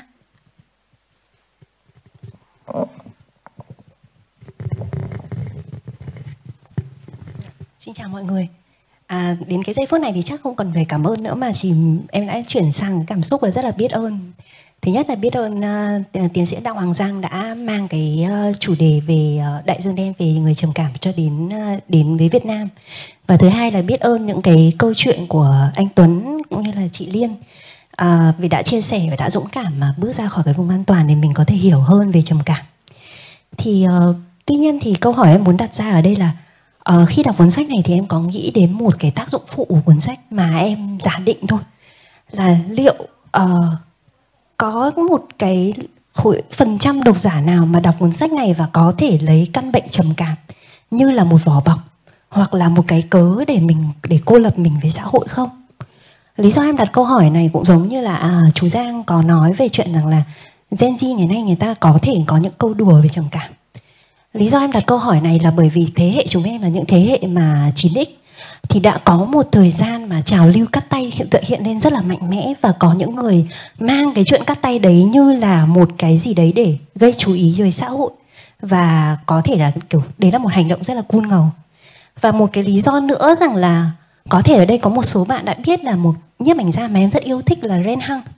à, anh ấy đã qua đời vào tuổi 30 và anh ấy trong những cái lúc mà cuối đời thì có một uh, diễn giả à có một bạn thì mang cái dòng nhật ký của anh ấy ra dịch. Và anh có một cái câu rất là thương tâm rằng là tôi mong các bạn trẻ hiện nay đừng nghĩ rằng là trầm cảm như là một món đồ để trang trí cho bản thân mình. Thì liệu có bao giờ chú nghĩ rằng là cái tác dụng phụ của cuốn sách này nó sẽ có như vậy không ạ? Và câu trả lời thứ hai à câu hỏi thứ hai của cháu thì lại hơi liên quan đến ờ, chị Liên một chút. Là cái hướng đi nào cho những gia đình và có thành viên mắc bệnh trầm cảm, nhất là khi mà tâm bệnh này ảnh hưởng lớn đến tất cả những thành viên trong gia đình? Vì nó không chỉ là một câu chuyện rằng là chăm sóc về mặt tinh thần, những cái mà cô lập mà người người bệnh, người nhà bệnh nhân phải chịu, thì cháu tạm gọi như vậy mà nó chỉ nó còn đến từ những câu chuyện rằng là rất có thể những người trầm cảm có khả năng tấn công lại những người ở trong thành viên trong gia đình. Và sau khi mà đọc những cái câu như là những quyển những cái tự truyện như kiểu là tìm mình trong thế hơi hậu tuổi thơ chẳng hạn thì những gia đình mà những cái chị uh, như là chị Liên chẳng hạn là một người rất là vô cùng tiến bộ. Nhưng có những cái gia đình mà họ nhận ra rằng là à trách nhiệm của mình khi có thể mình là một trong những nguyên nhân là con mình gây nên trầm cảm cho con mình vì do là những cái mà đau đớn những cái sang chấn trong trong uh, vô thức mình làm cho con mình. Vậy thì cái hướng đi nào cho những cái thành viên trong gia đình đó? Vì bởi vì có lẽ là họ cũng cần được chữa lành ở đây. Họ cũng cần được có những cái mà tiếng nói riêng cho họ và những cái chia sẻ mà để cho những cái thành viên trong gia đình những người bị trầm cảm ấy họ có cái động lực để cố gắng và đồng thời cũng là một cái động lực để họ biết rằng là à mẹ mình cũng đang chịu khổ như thế này mình cố lên một chút đấy là hai câu bạn. hỏi của em Ừm, ý thứ nhất là không anh rõ chưa nhỉ? À, bạn ấy nói về câu chuyện là vỏ bọc. Em, bổ sung thêm một cái ý đó tức là cũng có một số phản hồi mà em lắng nghe được là ờ, rằng là liệu chúng ta đọc sách về trầm cảm chúng ta nói về trầm cảm thì có làm chúng ta trầm cảm không? Vì khi mà người đọc người ta sẽ có xu hướng là xem xét lại cái hành trình ờ, của mình và và có thể dễ gán mình cho căn bệnh đó chẳng hạn. Đây là những câu hỏi rất là quan trọng và chúng ta hãy từ từ chúng ta trả lời chúng. À, bất cứ một ai cũng đều có thể à, có một cái vỏ bọc hoặc là giả vờ là mình có vấn đề hoặc là mình bận bịu một cái gì đấy để mình trốn tránh trách nhiệm của mình. Ví dụ tôi quen một người một nhà văn người ấy hay bảo là ôi anh bận lắm anh không thể đi đổ rác được đâu. Đó, ví dụ thế. Đấy cũng là một sự trốn tránh đúng không? Thế nhưng mà chúng ta sẽ không lên án bố mẹ hay ông bà của chúng ta ui rồi cứ giả vờ là đau lưng với cả mất ngủ các thứ nhưng mà thực ra là lười Đó. thế nhưng mà chúng ta lại hay cái xu hướng là lên án những người trầm cảm hoặc là cho rằng họ giả vờ à, bởi vì họ lười đúng không? cái đấy cũng cũng có thể hiểu được bởi vì chúng ta không ý thức được là giống như tôi đã không từng ý thức được là những người như anh Dũng hay ở đây hay những các bạn khác ở đây thực ra là có rất là nhiều vấn đề họ mất ngủ họ thiếu năng lượng họ thiếu cái motivation động lực vân vân các thứ họ bị hoảng sợ hoảng hốt các thứ và họ không thể hoạt động được. Họ mở laptop ra 15 phút sau là não họ bị chờ họ đóng laptop lại và mình không hiểu những cái đấy. Thì mình dễ lên án họ là lười biếng hoặc là giả vờ hơn là những cái bệnh khác như là uh, tiểu đường hay là ung thư hay là đau dạ dày. Cho nên là thầy cô giáo của của con của chị Liên cũng có bảo là sao tôi biết là cậu không giả vờ? Cậu cậu đến trường rồi xong cậu lại không vào được trường? Vớ vẩn nhỉ? Ai làm gì cậu ở trong trường? Tại sao cứ buổi sáng cậu lại đau bụng? Sáng lúc đến tám rưỡi sáng hết giờ vào trường rồi thì cậu lại hết đau bụng? Thế cậu định trêu tôi đấy à? Đúng không?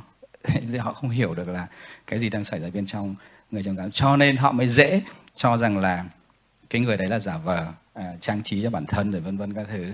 Còn với cái người 80 tuổi thì họ sẽ ít nói hơn là bà trông vẫn khỏe đấy tại sao bà cứ giả vờ là đau lưng bà không chịu làm việc nhà?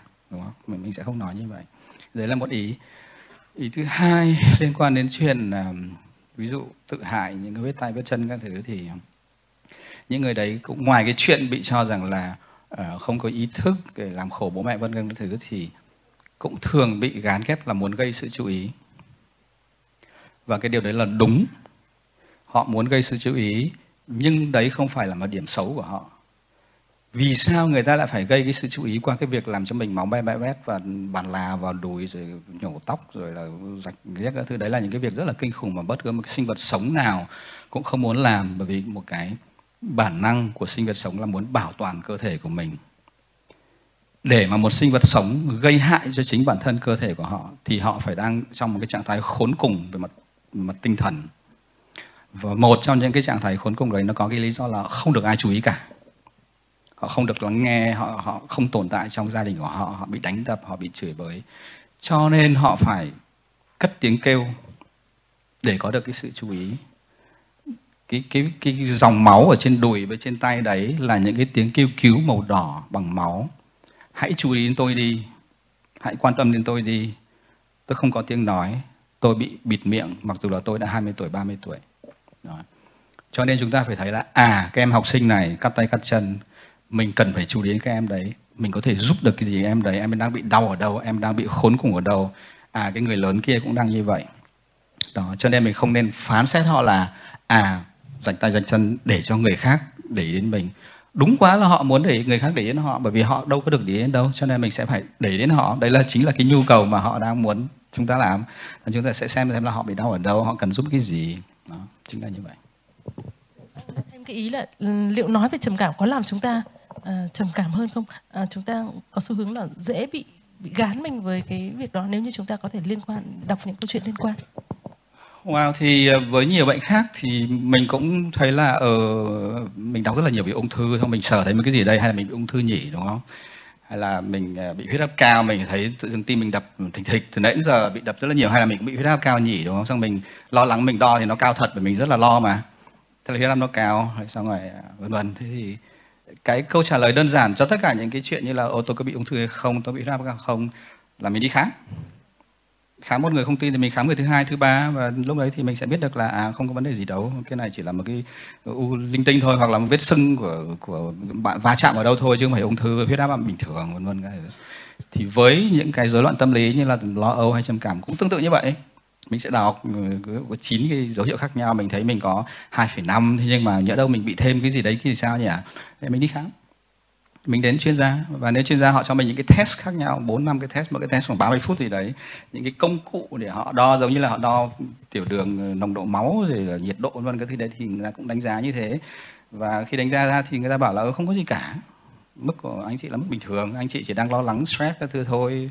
Thì ok, mình thích quá, mình đi về, mình cười rất là vui và mình bảo là ok, mình sẽ chú ý nhiều hơn đến sức khỏe tinh thần của mình. Mình sẽ chăm sóc, mình sẽ hưởng thụ, mình sẽ chiều chuộng bản thân mình để cho mình không bị rơi vào những trạng thái như thế. Cho nên là cái việc mà có thông tin, có hiểu biết, có kiến thức về một căn bệnh luôn luôn là đúng.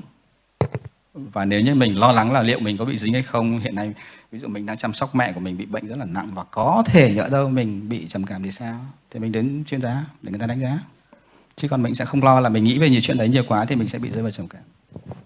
Um, còn một ý của bạn nữa về câu chuyện chăm sóc và hướng đi nào cho gia đình thì có lẽ để chúng ta cùng nhau nghe một đoạn trích trước đó sau đó thì anh có thể nói thêm về câu chuyện đấy nhé. À, chúng tôi mời quý vị à, nghe đoạn trích thứ ba đoạn trích về nhân vật Thùy Dương. À, từ nãy đến giờ chúng ta đã nghe chuyện của anh Tuấn chuyện của chị Liên và chuyện của Thùy Dương nữa thì đều là những người đã có những tiến bộ rất là lớn trên cái hành trình chữa lành của mình. Và sau đây xin mời quý vị lắng nghe câu chuyện của Thùy Dương một bạn còn rất trẻ qua sự thể hiện của giọng đọc Nguyễn Thu Huyền.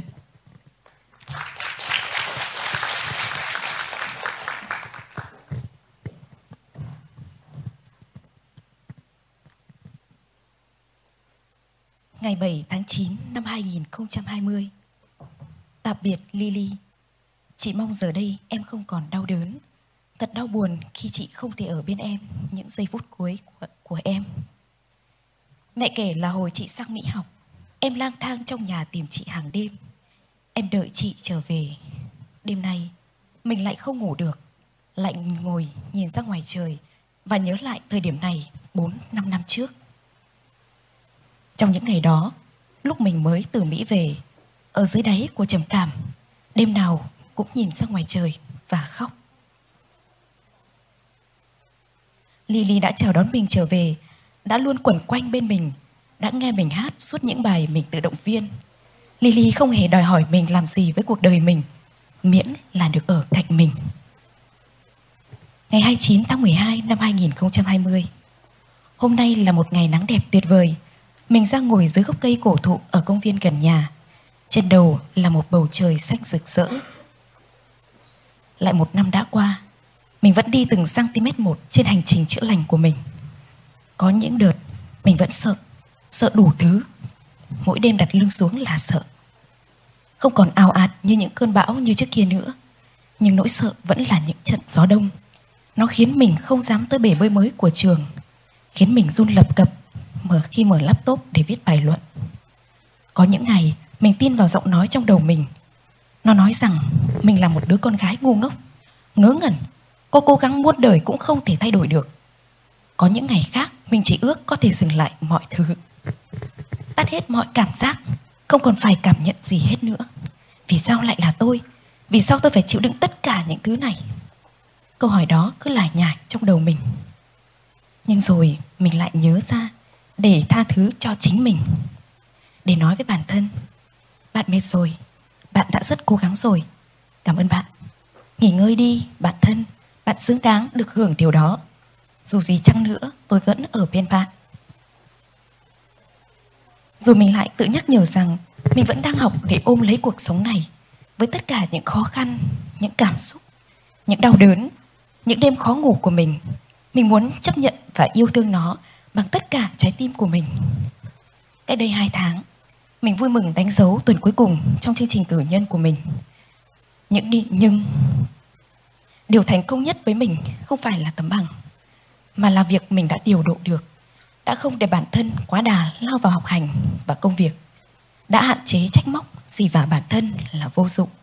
Kể cả những lúc mình rơi vào vòng xoáy nghiện phim, xem liền 6-7 tiếng. Hôm nay, dưới gốc cây khổng lồ, mình lại cảm thấy vô cùng trống rỗng. Trong mình trỗi dậy mong muốn lấp đầy cái lỗ hổng đó, dấy lên nỗi sợ phải đối mặt với chính mình, với những cảm xúc và suy nghĩ ngổn ngang, với những nỗi hoài nghi và lo âu về tương lai và những áp lực mình tự đặt ra. Trước kia mình sẽ lướt điện thoại vào các trang tin nhiều tới mức chúng không kịp ra bài mới, sẽ xem nát cả trang phim. Pin điện thoại của mình sẽ hết vùn vụt, mình sẽ có cảm giác bị kẹt, sẽ vĩnh viễn đau người vĩnh viễn cần thêm phim nữa, vĩnh viễn cày trên mạng để tìm thêm khóa học này, chỗ thực tập kia, để quên đi thực tại. Nhưng hiển nhiên rồi, tất cả những điều đó không thể khiến mình quên đi cái bất an mình không muốn đối mặt trong tim. Và khi đó, mình nguyền rủa nó. Nhưng hôm nay, mình sẽ ôm ấp nó, sẽ yêu thương nó bằng tất cả những ấm áp dịu dàng của một ngày nắng đẹp tuyệt vời. Nó gõ cửa, mình mời nó vào nhà cũng uống một chén trà. Ngồi bên nó cho tới thời điểm nó rời đi. Trầm cảm không định nghĩa con người mình, nhưng mình chấp nhận nó như một phần của hành trình, của trải nghiệm sống của mình. Trầm cảm đã thay đổi mình. Nó dạy mình tôn trọng bản thân, nhận biết, gọi tên các cảm xúc của mình. Nó cũng khiến mình trở nên chắc ẩn hơn, nhạy cảm hơn với những nỗi đau, những cuộc vật lộn âm thầm của người khác, thay vì chăm trắng vào thành tích của họ giờ đây mình có một tự sự, một lịch sử. Mình thấy có ý nghĩa và đầy đủ. Từ nạn nhân, mình đã trở thành survivor. Có mong muốn quay lại giúp đỡ những người cùng cảnh ngộ. Khiến họ nhìn những người như mình mà có hy vọng. Thủy dương ơi, hãy nhớ, không cần sống chết vì một mục tiêu, một thứ gì trên đời. Điều quan trọng nhất là bạn chạm vào từng hơi thở của cuộc sống này, chậm rãi và sâu lắng ngày 2 tháng 1 năm 2021 năm mới, nguyện là một người bình thường, bình an, vững chãi, thành thơi. Bất kể mình có hoàn thành được gì ngày hôm nay hay không, mình vẫn có giá trị. Không ai có thể lấy nó ra khỏi mình. Mình không phải kẻ thù của chính mình. Mình xứng đáng được trân trọng và yêu thương.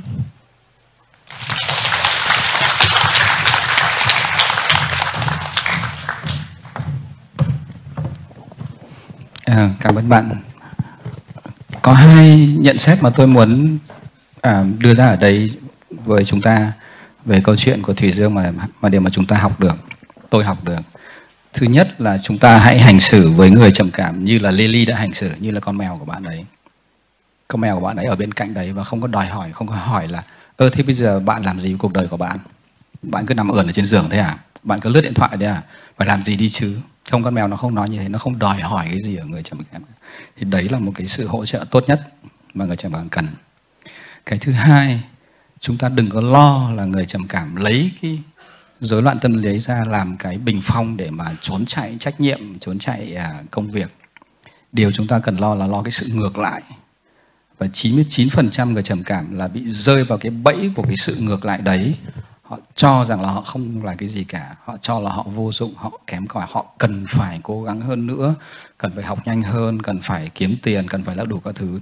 Và chính cái sự bị thôi thúc à, chứng minh bản thân mình là có giá trị như thế cũng khiến cho họ bị phá hủy nhiều hơn. Nó khiến cho một người sốt 40 độ mà không cho phép mình dừng lại và vẫn tiếp tục phải lao ra nắng phải mang 100 kg trên vai và đeo leo trèo lội suối vì người ta cho rằng nếu không thì mình sẽ bị đánh giá bị phán xét cho nên sau 2-3 năm học ở bên Úc cái mà Thùy Dương làm được ấy, không phải là có được tấm bằng cử nhân mà cô ấy qua cái sự trợ giúp của à, các chuyên gia tâm lý đã hiểu được rằng mình cần phải yêu thương bản thân mình mình không được hành hạ mình mình không xứng đáng được căm ghét mình không phải là kẻ thù của chính mình.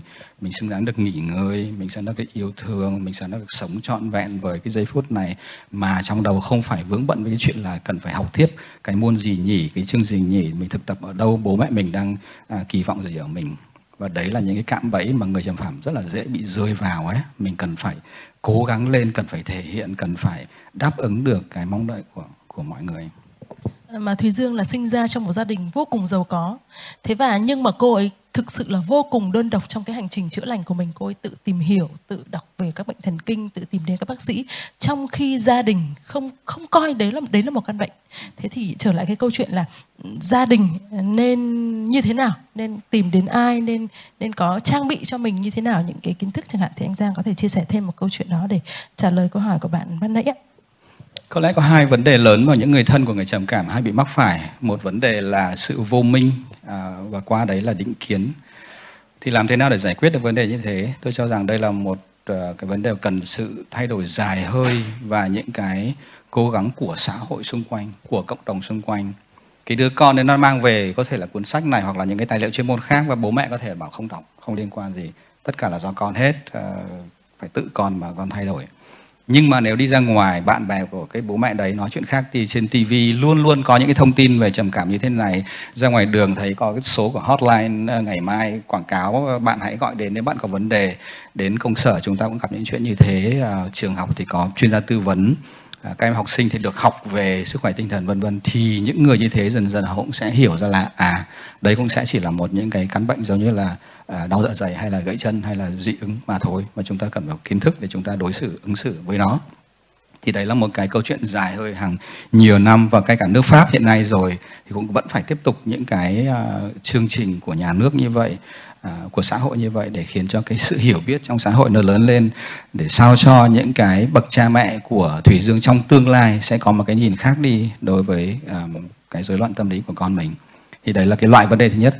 Cái loại vấn đề thứ hai là những người như là chị liên bị cô độc ờ, không được trợ giúp về tài chính về ờ, tinh thần vân vân. Thì ờ, chúng ta cũng phải lưu ý đến họ là họ là những cái nhóm người bị yếu thế cần sự trợ giúp như là học sinh nghèo miền núi như là bệnh nhân ung thư như là người bị ở trong vùng bão lụt đúng không? Ở đây tất cả những người trong khán phòng này chúng tôi, tôi đoán là ai cũng đã từng à, làm từ thiện đóng góp tiền cho trẻ em ở vùng cao hay là bão lụt à, vào mùa hè đã có ai trong chúng ta hiện nay ở đây đóng góp từ thiện cho người trầm cảm hay là người có à, bệnh tâm lý hay chưa? Chắc chắn là chưa. À có một vài người vâng rất là rất là tốt. Và chắc là đóng cho ngày mai đúng không? Hoặc là ngày mai. Đó thế đấy là vấn đề đúng không? Tại sao? Khi bạn đến khoa ung thư khi mà tôi làm cuốn điểm đến cuộc đời tôi đến khoa ung thư và nườm nượp người ta ra vào để phát thức ăn rồi là phát kinh phật rồi là nông à, trung thu thì đến hát rồi tặng quà vân vân các thứ. Đến khoa tâm thần ở bệnh viện tâm thần vắng teo không có ai cả. Chỉ có mấy vị giống như là anh Tuấn ở đây ngồi với nhau đấy không có ai hết. Không ai muốn đến cả. Ừ, trong cái câu chuyện của Thùy Dương vừa rồi thì có một cái ý, một cái câu mà em để ý rất là quan trọng, đấy là trầm cảm không phải là tất cả con người mình, nhưng mà những người trầm cảm thường thường bị luôn luôn bị định kiến rằng họ họ bị điên, họ bị, đấy là tất cả con người họ họ sẽ luôn như thế, họ lúc nào cũng như thế. Và chính vì thế họ bị tước đoạt đi rất nhiều những những cái cơ hội để có thể đóng góp, để có thể cống hiến hay là để có thể sống hạnh phúc. Thế thì chúng ta đã thấy là qua các dự án của anh Giang từ trước tới nay, anh Giang luôn luôn theo đuổi à, câu chuyện về lòng thấu cảm và câu chuyện về nhân quyền. Thế thì à, ở đây anh có thể nói, chia sẻ rõ hơn một chút cái câu chuyện nhân quyền đối với người trầm cảm là như thế nào không ạ? Vâng, nó có nhiều khía cạnh. À, một khía cạnh chúng ta đã nói đến là người trầm cảm không được à, ghi nhận và chữa chạy trị liệu giống như những người khác. Họ có thể bị kỳ thị, định kiến ở trong bệnh viện, nhất là khi họ tự sát chẳng hạn, hoặc là họ rạch tay rạch chân chẳng hạn. Họ bị kỳ thị ở trường học, à, ở cơ quan của mình, trong gia đình. Thì đấy là một cái vấn đề cũng liên quan đến cái quyền được chữa chạy, quyền được ghi nhận cái vấn đề y học của mình. Cái thứ hai nữa là người ta hay cho rằng là người trầm cảm nhất là những người bị nặng và có những cái hoang tưởng nhất định thì không phải là người bình thường. Cho nên là mình sẽ quyết định mọi thứ họ họ sẽ mình bắt họ phải sống như thế này như thế này. Theo cái ý của mình họ họ mình coi họ là những kẻ mất trí những kẻ vô tri vô giác những kẻ bị điên ấy.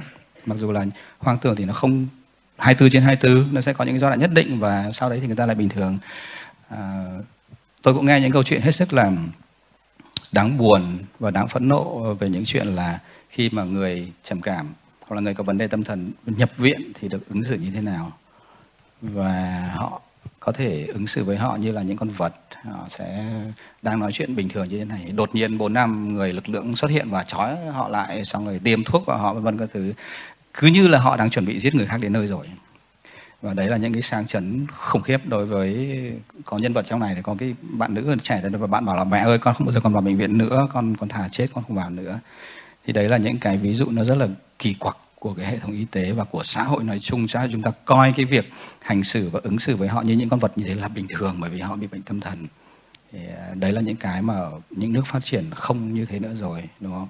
À, ví dụ ở nước phát triển thì họ sẽ phải cần một số người ký tên vào, trong đó có những chuyên gia tâm lý là cái người này cần phải nhập viện thì lúc đấy mình mới cho họ nhập viện được chứ không phải là đơn giản mà tôi tống anh vào bệnh viện tâm thần rồi trói hết lại và tiêm thuốc để cho người mềm nhũn ra rồi bị quên hết một nửa trí nhớ của mình vân vân thì đấy là một cái vấn đề khác mà liên quan tới um, nhân quyền